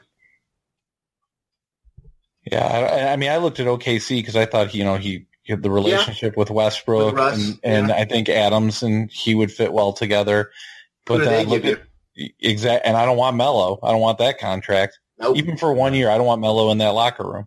Yeah. And Or so then you look at it like, oh well, I don't know. well, if they traded for Melo, he would be a buyout candidate. I mean, That's true. Let, let's Yeah. be honest. M- Melo's going to suck up to whatever team will give him a, a minimum contract after this one's over. Yeah, I mean, what about the Wizards? The Wizards, Otto Port. I hate all their contracts. I hate all their contracts. You know, maybe the Bucks. Actually, I think the Bucks would be a fantastic spot for Kevin Love. it would be. But Yeah. again, But they, once again, what what is it you're taking back? I, Well, you- I would It's not obviously. Dolly. Try to get Brogdon, right? Yeah. But if you're the Wizards, you 'Cause don't they already have- Brogdon. Yeah, but they already have what's his name? They already have uh, Bledsoe. uh, Bledsoe. Have they hired a coach? Yeah, they hired um oh shoot! uh, the Atlanta guy, Buden- Budenholzer. Oh Yes. yeah, actually that would be he would fit really well there. But I don't think Budenholzer's dumb enough to trade Malcolm Brogdon. Yeah, he might not have a say. I don't know. I, I'll I'll I would make a trade with the Sixers right now, considering their current GM situation. I think the Cavs should just hop on it. Trade love to the Sixers while before they have anything stabilized. Pull out you know Saric and, and a draft pick. Sweet. You know, and take on take on what's his name um Bayless's contract. Sure. Interesting. I mean, well, the other option I saw, uh, Corey and I were talking today. Trade up to number two, uh, with the Kings, and and although man, that would be that'd be a that's a rotten way to do Kevin Love is to trade him to the Kings. Oh, it is. Yeah, and, and and go get Don Doncic. And we haven't even talked about the draft, and I'm I'm actually getting super excited about this draft because I feel like this is the most loaded draft since mm, 2003. So, Oh wow. oh, this draft is just absolutely loaded. I mean, to me, it's a 10 deep draft, and the top three all have. I, I think there's multiple guys with Hall of Fame potential in this draft. So, So who who who is your preference for the Cavs if you have to pick one, assuming the draft goes the way most mocks are going? Uh, Mikal Bridges probably, but I, you know, I have this this hope that a guy like Marvin Bagley or Doncic falls to the Cavs. right? Um, I, I think you're dreaming, dude. Like, well, I think I am too, but somebody's gonna fall. There I don't think it's gonna be one of those two guys though. Like, if if someone fell, I could see like I've, I've I seen could Doncic I could see falling like all the way. Jaron. To I could see Jaren Jackson falling. I could see Bamba falling. I could well, see Bamba, he could go anywhere between three and ten. I mean, Yeah. it's Yeah. crazy. I could see Trae Young falling if they think he's just too small. Uh, th- there's too many dumb teams at the top of the draft for Trae Young to fall. Maybe. far. But I don't don't you think this question kind of is predicated on whether or not LeBron is here? Oh, it, it absolutely is. Yeah. I mean, th- that's Like- everything in the next few. Yeah. Like, look, if LeBron's if LeBron's still here, I'm looking at a point guard, and probably Sexton. Yeah. Mm-hmm. And if Although a lot of people think Sexton and Young will be gone already. So Right. I don't think I haven't seen any anywhere where Sexton's projected above seven. I have. I, I was. I think Where? CBS. Where? I think the CBS mocks draft today. I'll look right now. EG is hashtag fake newsing me. I haven't paid a ton of attention. I like Sexton. I, I am not interested in Michael Porter Jr. No, me me neither. I Why? injury. The What's wrong with Porter Jr.? the back and just some of the pods I've listened to. Um, you know, like like Lo, I want to say it was Low and maybe some other guys. I can't remember exactly who, but there was a lot of rumblings about like what kind of teammate he was this year, and I don't I don't want to deal with that stuff. Like, you know, I think you know Popovich always says He says was a freshman. Yeah, but Popovich always says the Spurs draft guys who are over themselves, and I I think there's something to that. oh, and- I totally. Yeah, I totally agree with you. And, And, that's actually, between that and the back, By the way, Nate, CBS, sorry for the, uh, CBS has Sexton going ninth to the Knicks after the Cavs take Wendell Carter Jr. I So, saw it. I swear I saw it. Fake news. Um, now I'm gonna have to find it. Damn it. Okay. Um, yeah, they have like, they have eight and one, Bagley two, Donk, Doncic three, Porter Jr. four, which I think is too high. Jaren Jackson five, Bam Bamba or whatever to the Magic at six, Trae Young to the Bulls at seven, which makes sense to me. And then Wendell Carter Jr., which Ah. doesn't make any sense to me, to the Cavs. Yeah, Yeah. I, if the Cavs take Wendell Carter Jr., I may be done forever. I just I got in a big argument with somebody the other day, and their answer was, "Well, the guy's the next Al Horford," and I'm like, "Exactly. Yeah. Those guys don't get you to the finals." Now look, I, if if Le, if LeBron's here, I want, I'd rather I'd I'd want Sexton or Bridges, Yeah, and if he's gone, I mean, this is why I know you don't like him, Mike, but I think Porter Jr. is that guy that has the ability to to fill up a stat sheet in a variety of ways, and I just don't I don't see a lot of other guys like that in this draft. Uh, yeah, but back injuries just make me nervous. I, I'm just yeah. Fair, fair point, fair and, point. and to me, and, and the difference I would also say is there's so many other good guys that do what Michael Porter Jr. does in this draft. You know, that you can take any one of those guys. You know what I mean? Maybe. There's so many wings in this draft, or you know, combo forwards, and and He's yeah, a, he's six ten, dude. I know he's six ten, but Ain't no wing. they list him as a small forward. Yeah. You know, it's a big small forward. In the way that Kevin Durant's a small forward. I mean, yeah, but yeah, I mean, or or is it in the way that Michael Beasley's a small forward? exactly, exactly. hey, hey, don't knock Michael Beasley. He had a good year. He did. He's had a couple good years in a row, Yeah. And and from what I've been following, everything he says, he sounds like he's a pro. I would have rather had Michael Beasley than than uh, Jeff Jeff Green. Green this year. Absolutely. Absolutely. we all are like, I mean, not that Michael Beasley is any good on defense anymore, but he's a much better offensive player. He was just such a monster in college. I really thought like I did not think that guy would I knew there was there were other issues, but he was a monster like on like the way Durant and Melo were in college. And I just thought this the guy's at problem least is- gonna that- score a bunch and Sorry, I didn't mean to interrupt you. No, you're fine.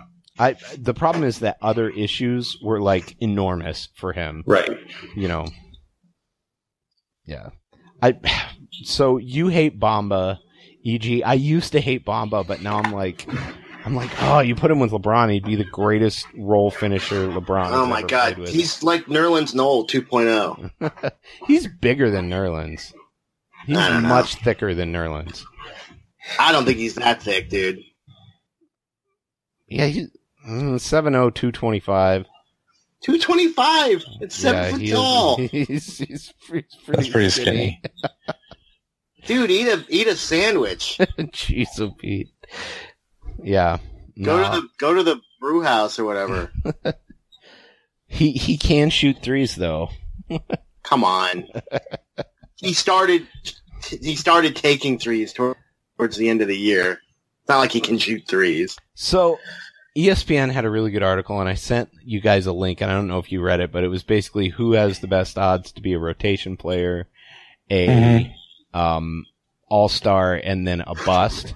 Who do you think has the biggest bust potential in this draft? Did I just talk about him, EG? Is it Bamba? Trae Young. I think it's Trae Young. I think it's uh, my. I, I actually think it's Ayton, but Really? yeah. Wow. I mean, Well, another guy who you know. Ayton kind of reminds me of um, uh, the dude Minnesota. Uh, What's his name? Towns, Jang. Yeah, yeah. in the way that that I expect him to be a he- he'll be a scorer, but I don't know if he'll ever be the if he'll turn into the anchor on a team that could you know that looks like they could Yeah. win a championship He'll put anytime up a lot of numbers and not win. Yeah, Yeah, but he won't be a bust. Well, I, I mean, guess. did- how are how are you defining bust? I mean, no, I, I. I he's see not Anthony. saying. He's not Anthony Bennett. He's not. You know what I mean? Like Ugh. I like I Markelle guess, Fultz would be a bust this year, right? I mean, even though I his guess team I made it to him as a the bust as the guys taken behind him will end up being so much better that he will look like a bust. Like he will be, Okay. you know, but he's not going to be Darko. maybe I'm I'm trying to think of a good comp of a guy who was okay. You know, I don't want to say Sam Bowie because Greg Oden. no, Greg Oden that was injuries. That's So is Sam Bowie. yeah, I know. That's that's why it's an unfair comparison. Although Sam Bowie played a long Ralph time. Sampson. Ralph Sampson was really Also good for a while. He was good, but people still say, "Oh, you took uh, Hakeem after him, right?" No, Yeah, they took Ed. Sampson was 83 and Akeem was 84. yeah, Oh, no, but th- somebody got drafted after Sampson that became a big star. Was it Karl Malone? Mm, Hang on, No, know. Karl Malone was in 80, the 84 draft as well, wasn't he? No. No, he was 83. Maybe. Or Ralph Sampson, because he was the number one pick that year, right? Yeah. He was an oh, All Star here- MVP. here's the comp: Joe Smith. Joe Smith. There you go. Joe Smith uh, for the Warriors. What draft was that? That was 95.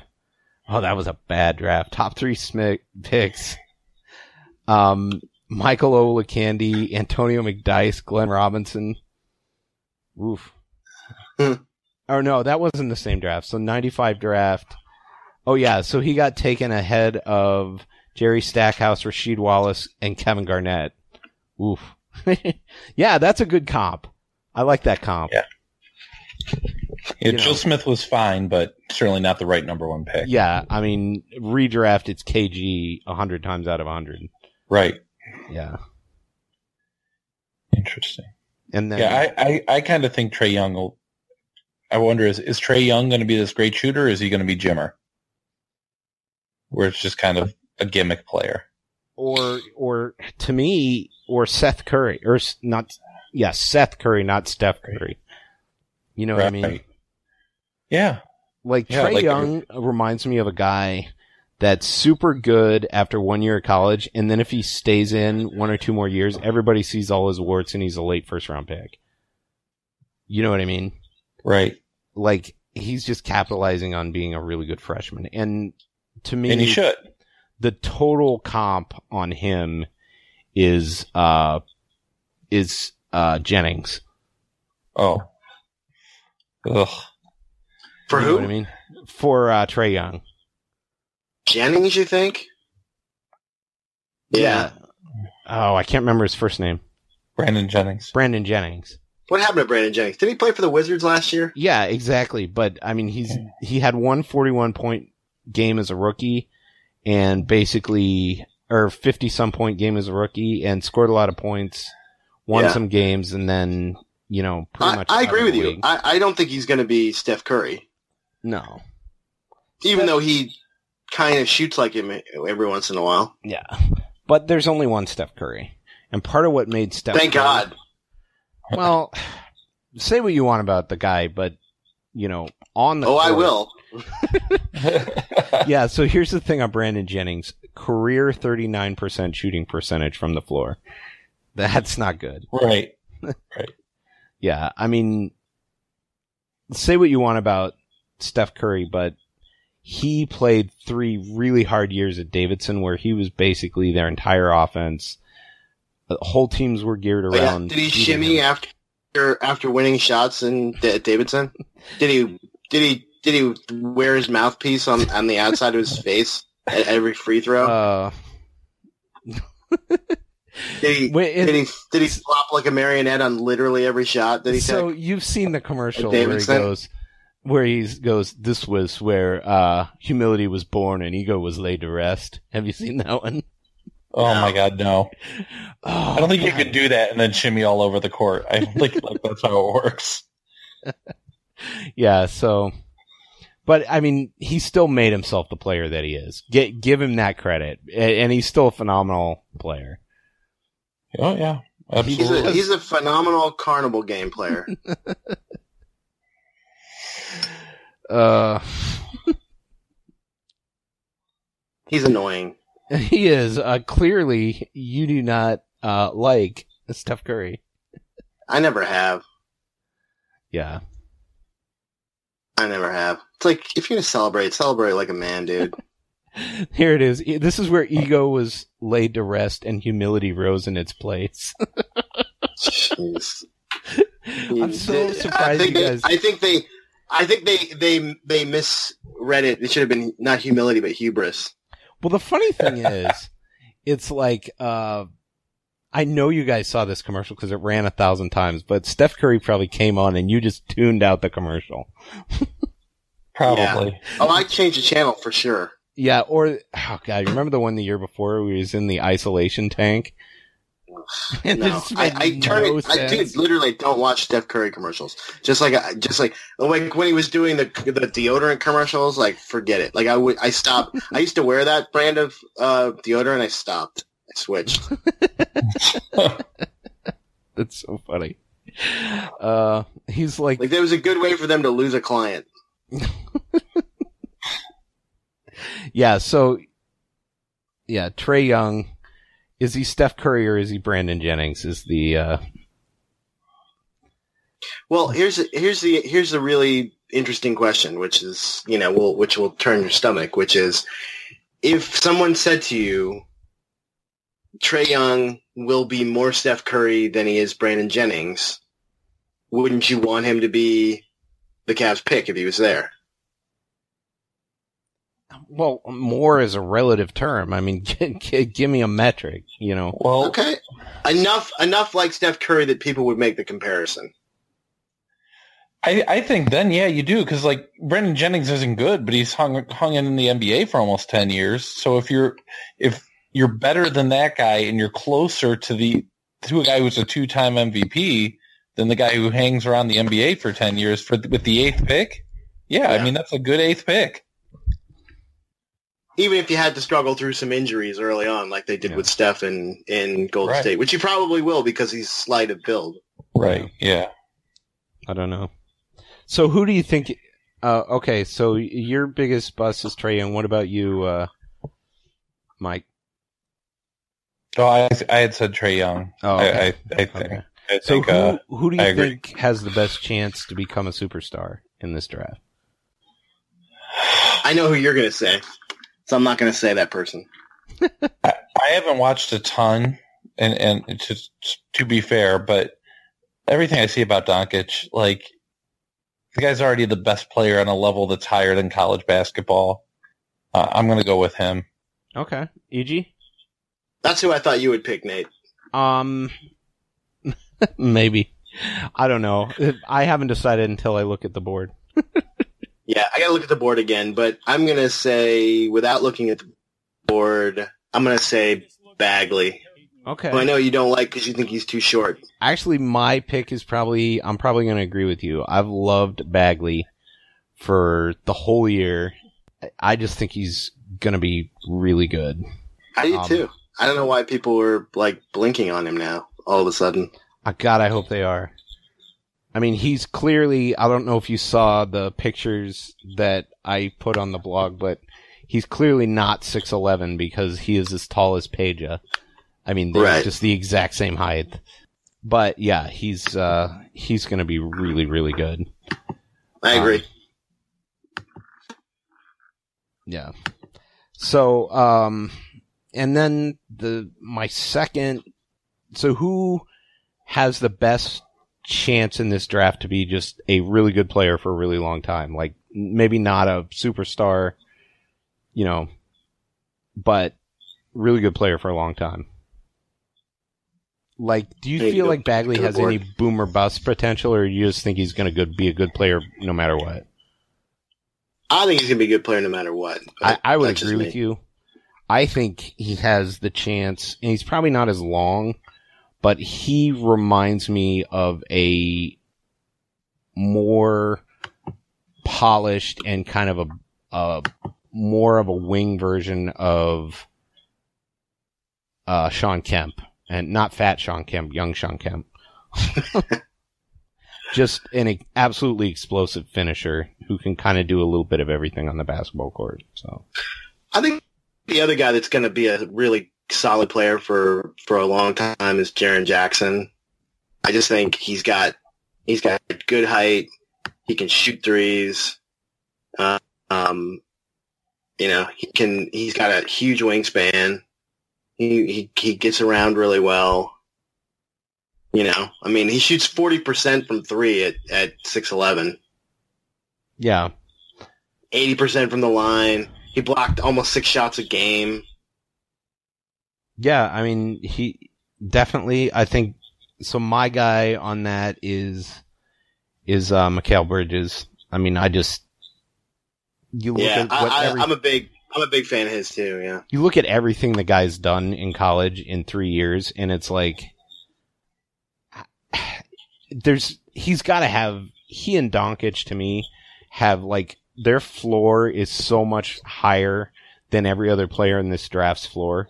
Like at the very least, Mikal Bridges and Doncic are both going to be high level players, maybe you know just below All Star for the next ten plus years. You know what I mean? Yeah. Like, and and both of them could be big stars. Whereas, I mean, Doncic could be a six foot five version of Steve Nash. You know? yeah.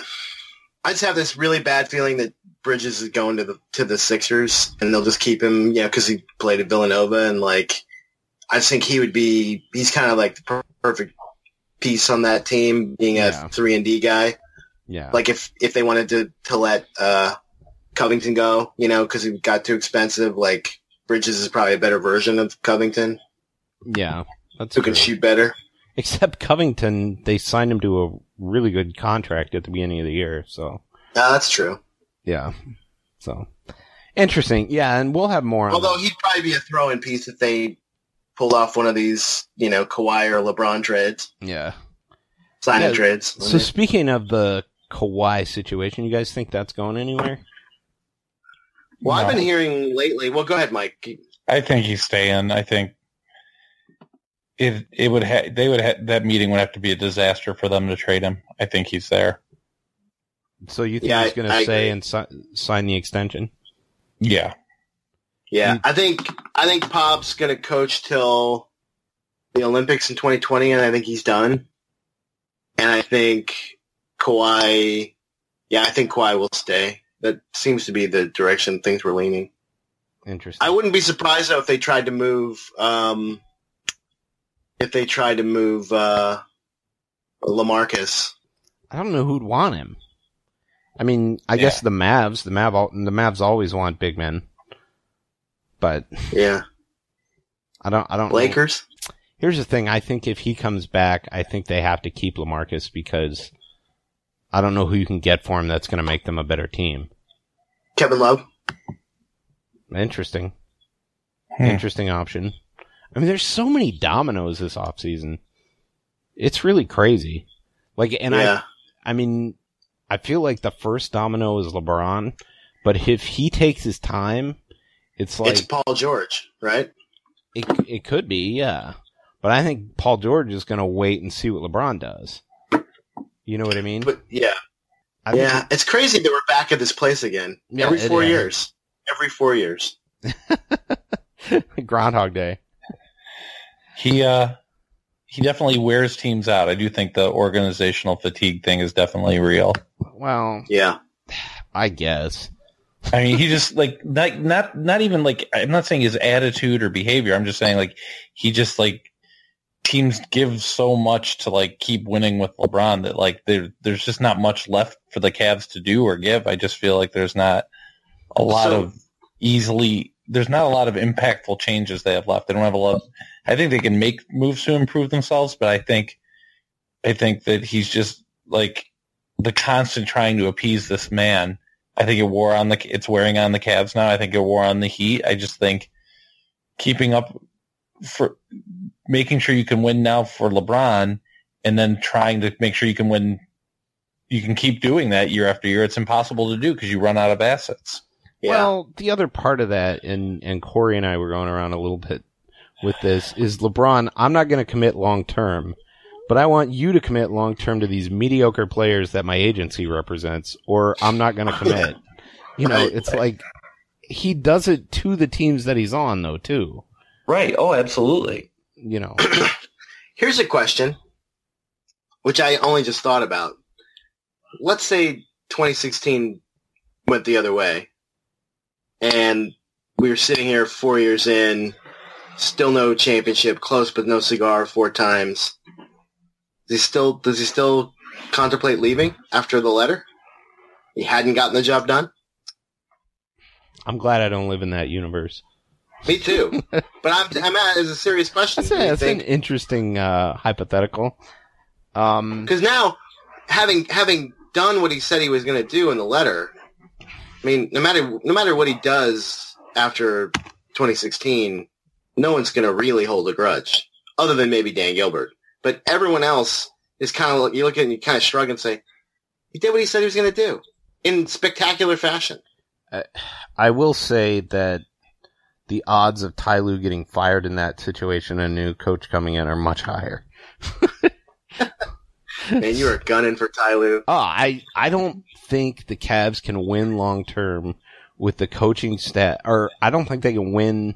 They don't even have a shot at a championship with the coaching staff they have right now. I mean, That could be. they have a bad Could head be, coach. They literally just got rid of the only assistant they had. Well, aside from Larry Drew, who Well, I don't think they got rid of him. I think he had a better No, a better had better offer offer, from Memphis, right? who made discernible positive contributions to the Cavs this year. Yeah, I agree with were, that. I mean, Larry Drew and him were the only ones that made discernible positive contributions visible. I like uh, Phil. Was it Phil Handy too, or whatever? Yeah, and yeah, and he's a player development guy too, but Yeah. he certainly didn't do much. But for Longabardi's worthless. yeah, he didn't do much for London Perrantes, but You put Longabardi on Lue's shoulders, and they still don't make a good head coach. yeah. And in fact, they've got to sit on that high chair just to get talk to LeBron at his level. So no, that's the other thing that just drives me up the wall about this team, and it just goes back to they just consistently make bad decisions. You look at Quinn Cook. Quinn Cook's a guy available all season. The the Warriors finally get him. Who do the Cavs have on their team? London Perrantes. Like, Yeah. what does having London? Par- And they had Quinn Cook. Yeah, they had Quinn Cook. They had a shot at getting um who's the Spencer Dinwiddie within the Yeah. last two years. I mean, and they wasted.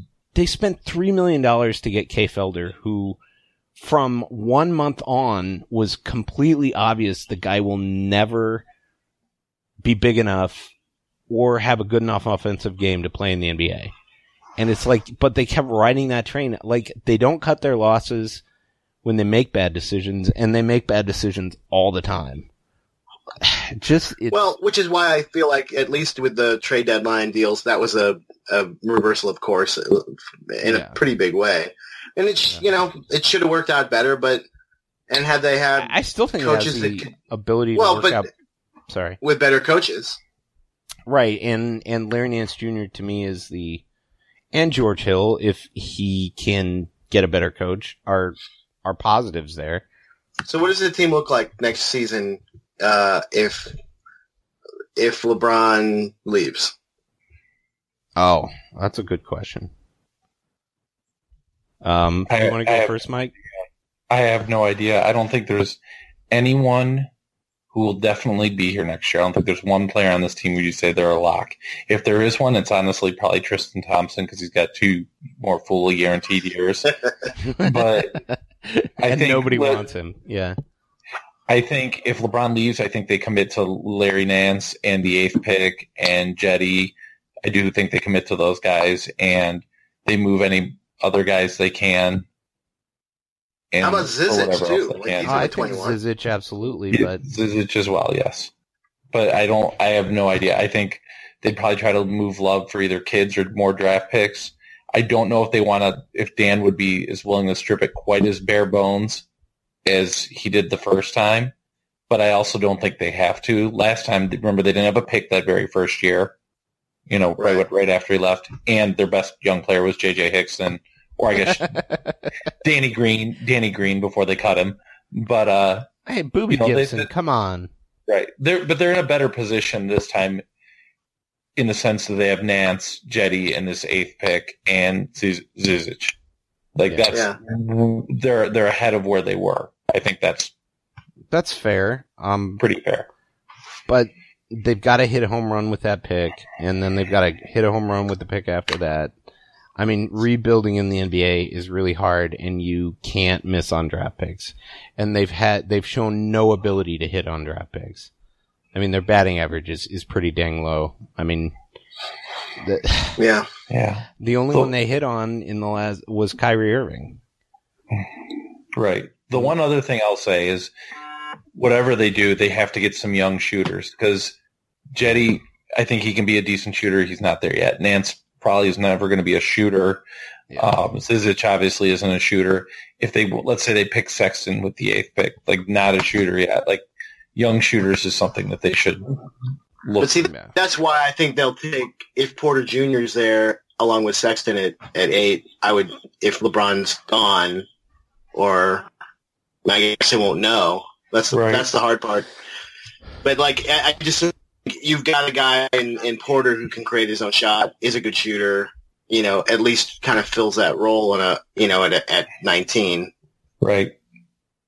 even with the back problem. I mean, look, Porter Jr. was was the the odds on favorite to be the number one pick before he hurt his back. Right. Well, and also You get that you get that talent at, you get that talent at eight. That's the guy you can Yeah. build around. Right. I don't think Sexton's the guy. I don't think Sexton's the guy you build you can build around. I think Sexton's the guy that is a, a nice complementary piece that can grow into the position.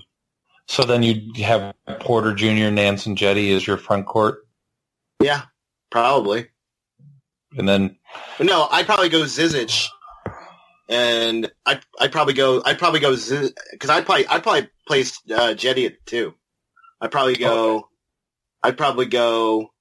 Um, if you're doing total tabula rasa, I'd do Zizic at the five, Porter Jr. at the four, or no, Nance at the four, Porter Jr. at the three, and then uh, Cedi at the two, and I I guess you know, just you just play George Hill at, at the Jordan at the one because, or, Oh, yeah, or Clarkson backing him up.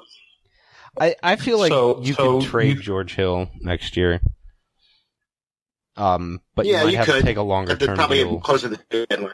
Yeah, I think you'd probably go closer to the trade deadline than when you like like the did when you you want well, right to because find a team that needs a point guard. well, and as Eli has been shouting from the rooftops, um, George Hill is basically an expiring at this point. Yeah. Or next year if the Cavs don't have LeBron because he's only due a million dollars the year after that, and maybe the Cavs. What the Cavs probably do with George Hill is package him for some players on some longer term deals where a team is trying to basically dump salary. Yeah. Uh, and, and they have to give away draft picks to do that. So But what the, the, the Cavs would do with, spend like- a lot of time renting their cap. Our next year if LeBron With leaves. what? With JR next year if LeBron's gone. Oh, I think if LeBron's gone, JR's probably a stretch pay. I think you don't even stretch it. Who Or cares? he's, he's just a buyout. You just waive him. You just cut him. Yeah. Just cut him. Um, Which is, Um, that's a lot of money to eat. I mean, that's like isn't that like twelve million to eat? It is, but what are they doing anyways? They're going to be rebuilding. Who cares? Just keep. Just have him come off the bench. I mean, Yeah, but what do you think? I'd, I'd be worried he'd revert to a lot of really, really bad habits in the locker room with oh, young. I, will agree with you. Yeah. Um, who who are the other guys on this squad? I mean, Kevin Love goes probably for a draft pick. Um, you got George Hill. You got They probably- um, Kyle Korver probably gets traded for a draft pick, or just to wherever LeBron goes. or and probably not Or even a trade first bought out. Right. Yeah. I And I'm don't trying know. to think if I'm missing Oh, anybody on I the could team. see I can see Budenholzer making a play for for Korver Oh, yeah, in absolutely. Milwaukee. Uh, he's absolutely what they need. They desperately need shooters in Milwaukee. So Then get Delly, we could get Delly back for him. I'd be down with that. I mean, part of the problem is they actually Run Delly at the point. I actually would like that because then I actually think Delly's a great role model for a young team. So, That'd be your backcourt, Delly and Cedi. oh, that'd be fun. That team would grind. That team That would. team grind. would grind. Yeah. That'd be a lot of fun. So let's wrap this up with what does the Cavs what do the Cavs look like if LeBron's back next year? E E.g. Well, I mean, there's so many ways you can go. I, I feel I feel if LeBron's back, then it means he's at least he's at least back for one plus one, but probably because I think it's his last opportunity to sign the supermax, right? Right. So yeah, I mean, if he's back and he's just said, "I'm I'm back. This is where I'm going to end up. I'm going to retire here eventually," then then I think I think you still got to look to see what you can get for for whoever you pick with the eighth pick in love, right. and if you can get and if you can get you know if you can get a Paul George, if you can get you know. I, I'm not saying maybe maybe both, but like those are the two pieces. Those are really the only two pieces you can use. I think. yeah, and, make- and maybe Cedi has some value, back. but I still look. I still like. I know I- I've hit this a few times. I would still go and see if you could get if you could get Kyle Lowry from Toronto. I, I like that for move. the for the eighth pick, and just you know, and maybe and and do that plus like him plus George Hill to make the salaries work. That Yeah. way, Toronto's got George Hill, a guy for now, and they could draft Sexton or Trae Young if he's there Yeah. or Shai Gilgeous-Alexander, like a guy like that who can be, you know, who can who can be that replacement for them, because their center's not going to hold. Like Toronto can't is one of those teams that can't be over the cap and a lot of salary right now, even though they got young. They have a lot of salary wrapped up in in DeRozan, Lowry. Um, I suppose they can. Is this the last year for uh, Ibaka? Oh, he I just don't know. signed. Oh, he just signed. So I mean, Yeah. they got a ton of. They're really top heavy. So if you could, if you could retool, if you know LeBron's going to be in Cleveland for the next four years, at, still at that level, and you've got that mental block with him anyways, like why not? Because because for them, Kyle Lowry's thirty three, about to be thirty four. You know, he's had injury issues. I mean, I, I, I'm not. I'm, I'm selling against myself right now, but he's just the kind of guard that he's sort of that the guard that can play defense, but can also hit threes and Yeah. run your offense.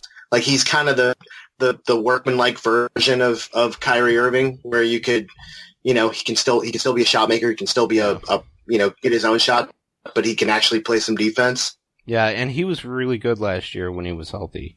Uh, I would Yeah. not want to do that move without getting another draft pick back. Um, because I do feel like for straight Kyle Lowry at his age, that's a pretty steep price to pay, but who knows? Yeah. Um, I, I would love a guy I love in this draft that I would love to see the Cavs be able to get, but I don't think he'll be there in the late twenties would be a guy like Jalen Brunson, who I think is probably possibly the most underrated player in this draft. I think he'll end up going in the teens just to a team that wants a veteran, a solid point guard. But Yeah, that makes sense. Yeah. I like that. I like that move. um, but If yeah, they would I do it, that, that's an interesting hit. Mike, did you have a theory? Yeah, it's not it's not the ideal thing. It's not the sexiest thing, but I think they uh, talk to Charlotte and they try to move Jr. and Hill, who are essentially close to expiring deals, and the eighth pick for Kemba and Batum. And uh, you know, right, those salaries are pretty even this year, but then Kemba will get an you know sign a new contract. Batum's owed a ton of money. It's going to save Charlotte like fifty million dollars over the two years after that, at least. And uh, Jordan's rich, but he's not. He's not crazy rich. They're stuck. They're stuck just outside the playoffs. The eighth pick would help them start the rebuild. I just Yeah, I they could draft Kemba- another Kemba terrible, uh, another mediocre player with that eighth pick. Yeah, Yeah. I just I think that's the most. I think he's Kemba is the most realistic All Star the Cavs could get. Um, I, I'll agree with you. Plus, actually, if you are Michael Jordan and you've got the Cavs pick, and does Charlotte have a pick this draft? They do. I think they're tenth. If you've got the eighth pick and the tenth pick, there's an opportunity you could maybe move up too. Right. Yeah. They would So- definitely be a candidate to draft uh, Wendell. Uh, what's his name? Wendell Carter. Yeah, that- Wendell Carter for sure. Yeah, when he just strikes me as a guy like, like why are you wasting a lottery pick on a, on a, you know, basically a decent Euro big man? I don't know. The guy they have him put, they have them projected taking is Kevin Knox, who I would stay the hell away from. Oh, which is exactly why Michael Jordan will draft him. right. Yep. Uh, yeah. So, um, so mine is I'm just gonna go total homer, and just go. Uh, the Cavs go to Portland. You know, basically say you guys aren't going anywhere. Uh, eighth pick of the draft, you got a chance to get a star. Uh, give us, uh, give us McCollum, and uh, we'll take one of the bad contracts off your team for for uh, you know the George Hill expiring or something like that, and kind of go from there. Yeah. All Are they ready to break that that duo up? I probably not, but that team's not getting any better. Yeah. I mean, I feel like you you'd probably actually get you'd probably actually get more traction to offer Kevin Love to them, but yeah, but then then you have a, a hole in your front court. yeah, and and like I've said, Kevin Love wasn't the reason they lost the finals. I mean, Kevin Love averaged twenty and eleven in the finals. Yeah, he didn't shoot a fantastic percentage, but literally. Um, against the Warriors, a team probably putting up 40 points a night from their backcourt, the Cavs were getting 17 on average and far below that in some of those games. So, Oh, I, I'm not Yeah. suggesting that we blame Kevin. No, no, Kevin no, I'm Love. I'm, just saying, I'm just saying, I'm just saying. yeah. Kevin Love, of the guys currently on their roster that they could move, Kevin Love's really the only guy that has much value. oh, I'll agree with you. Yeah. So if you're going to get something like, I- I'm just saying, if you have somebody who's proven like like McCollum, I think it's Hmm. hard to for Portland ownership to justif- justify and the eighth pick for McCollum, who you know was a kind of a, the Yeah. diamond in the rough that you found in home grew. You know, Yeah, the other thing I do if I'm the Cavs is I try and get a shooter for the mid level, maybe a guy like uh Redick if he's there, but there's going to be a really good a good player in the NBA that's going to have to take the mid level because there's no cap room. And they'll probably wind up with Joe Harris. exactly. The other guy I might look to go after is a Spencer Dinwiddie. So He's going to get paid though. I think. So what? I mean, you trade, you trade the eighth pick for and George For Dinwiddie? For Spencer Dinwiddie. I don't know, and maybe a cat a Blazers future lottery. I don't know. I the don't Blazers would do that in a heartbeat. Not the Blazers. You're talking the Nets. The Nets, yeah, the Nets would do that in the heartbeat. But I mean, you They gotta- try to make you take, but they try to make you take like uh what's his name? The guy used to be on Portland's bad contract. the guy with the big ears. What's his name? Allen Crabbe. Yeah, Allen Crabbe.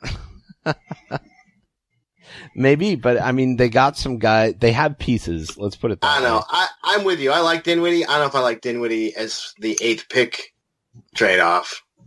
I, I I'm I'm not arguing with you. I'm just saying the Cavs. There aren't going to be a ton of options there for guys that He was make good though. team. Oh no, I I'm by the way, I'm totally agree with you. I I think uh, that's why I bring up the Lowry thing because it's I, and thinking like I don't want John Wall, right? I don't really Yeah. particularly want you know the, these some even Kemba like he's a good scorer. He's he, he's I'm not probably a I'm not a huge Baby Dame Dollar fan. You know yeah, but man, that guy can score. that I mean, guy can guy, score. I mean, you actually You put him next to LeBron, mm. and that's that's dangerous. Like Yeah. that's that's Kyrie level dangerous. Plus, the other reason they're never moving him is he puts fans in the he puts fans in the seats. Oh yeah, um, I mean, no question, no question. yeah. Um, yeah, Dinwiddie, Dinwiddie's interesting. I mean, Dinwiddie, and plus they got a they got DeMarre Carroll. You could put him on this team. You know, they got they got so many guys that They- other teams didn't want. Just uh, Yeah, Jahlil Okafor. no, I don't want any part of Jahlil Okafor. How sad is it? Jahlil, O- you know, Jahlil Okafor is only 22 years old, Yeah, exactly. but he's Wow. terrible. He's just He's terrible. terrible.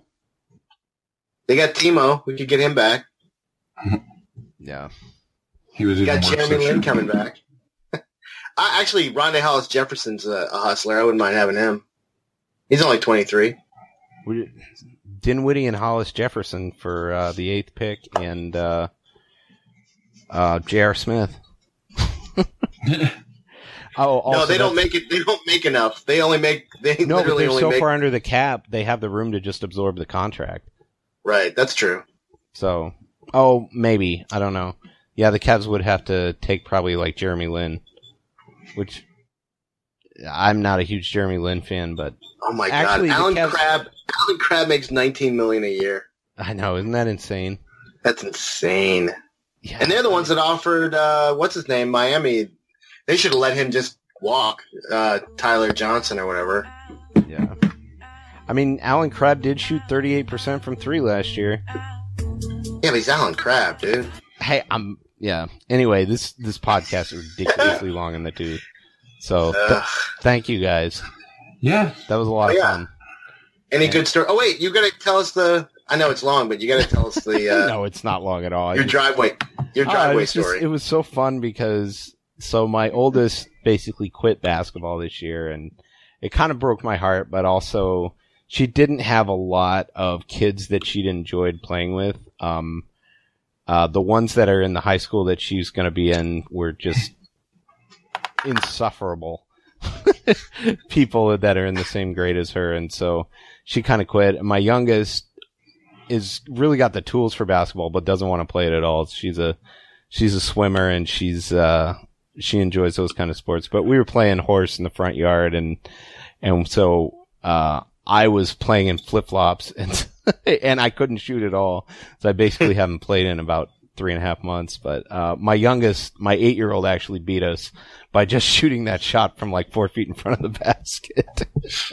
and but like it we were all so bad it took us like an hour to play the whole game and uh and, and my youngest got two shots instead of one and then it ended up winning the whole thing and dancing around and it, it, it, Ah, was, it, awesome. it was a crowning achievement of her eight year old life so Awesome.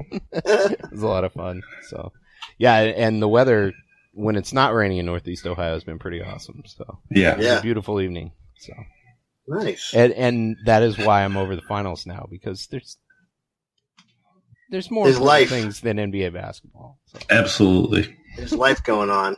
And and Mike, I enjoyed your story today about uh, Kareem. That would have been really interesting to go see. I, I'm a little. Oh yeah, that was really cool. Yeah, it was cool. He, he he was he was a really dynamic speaker. He really Oh, held the room. Yeah.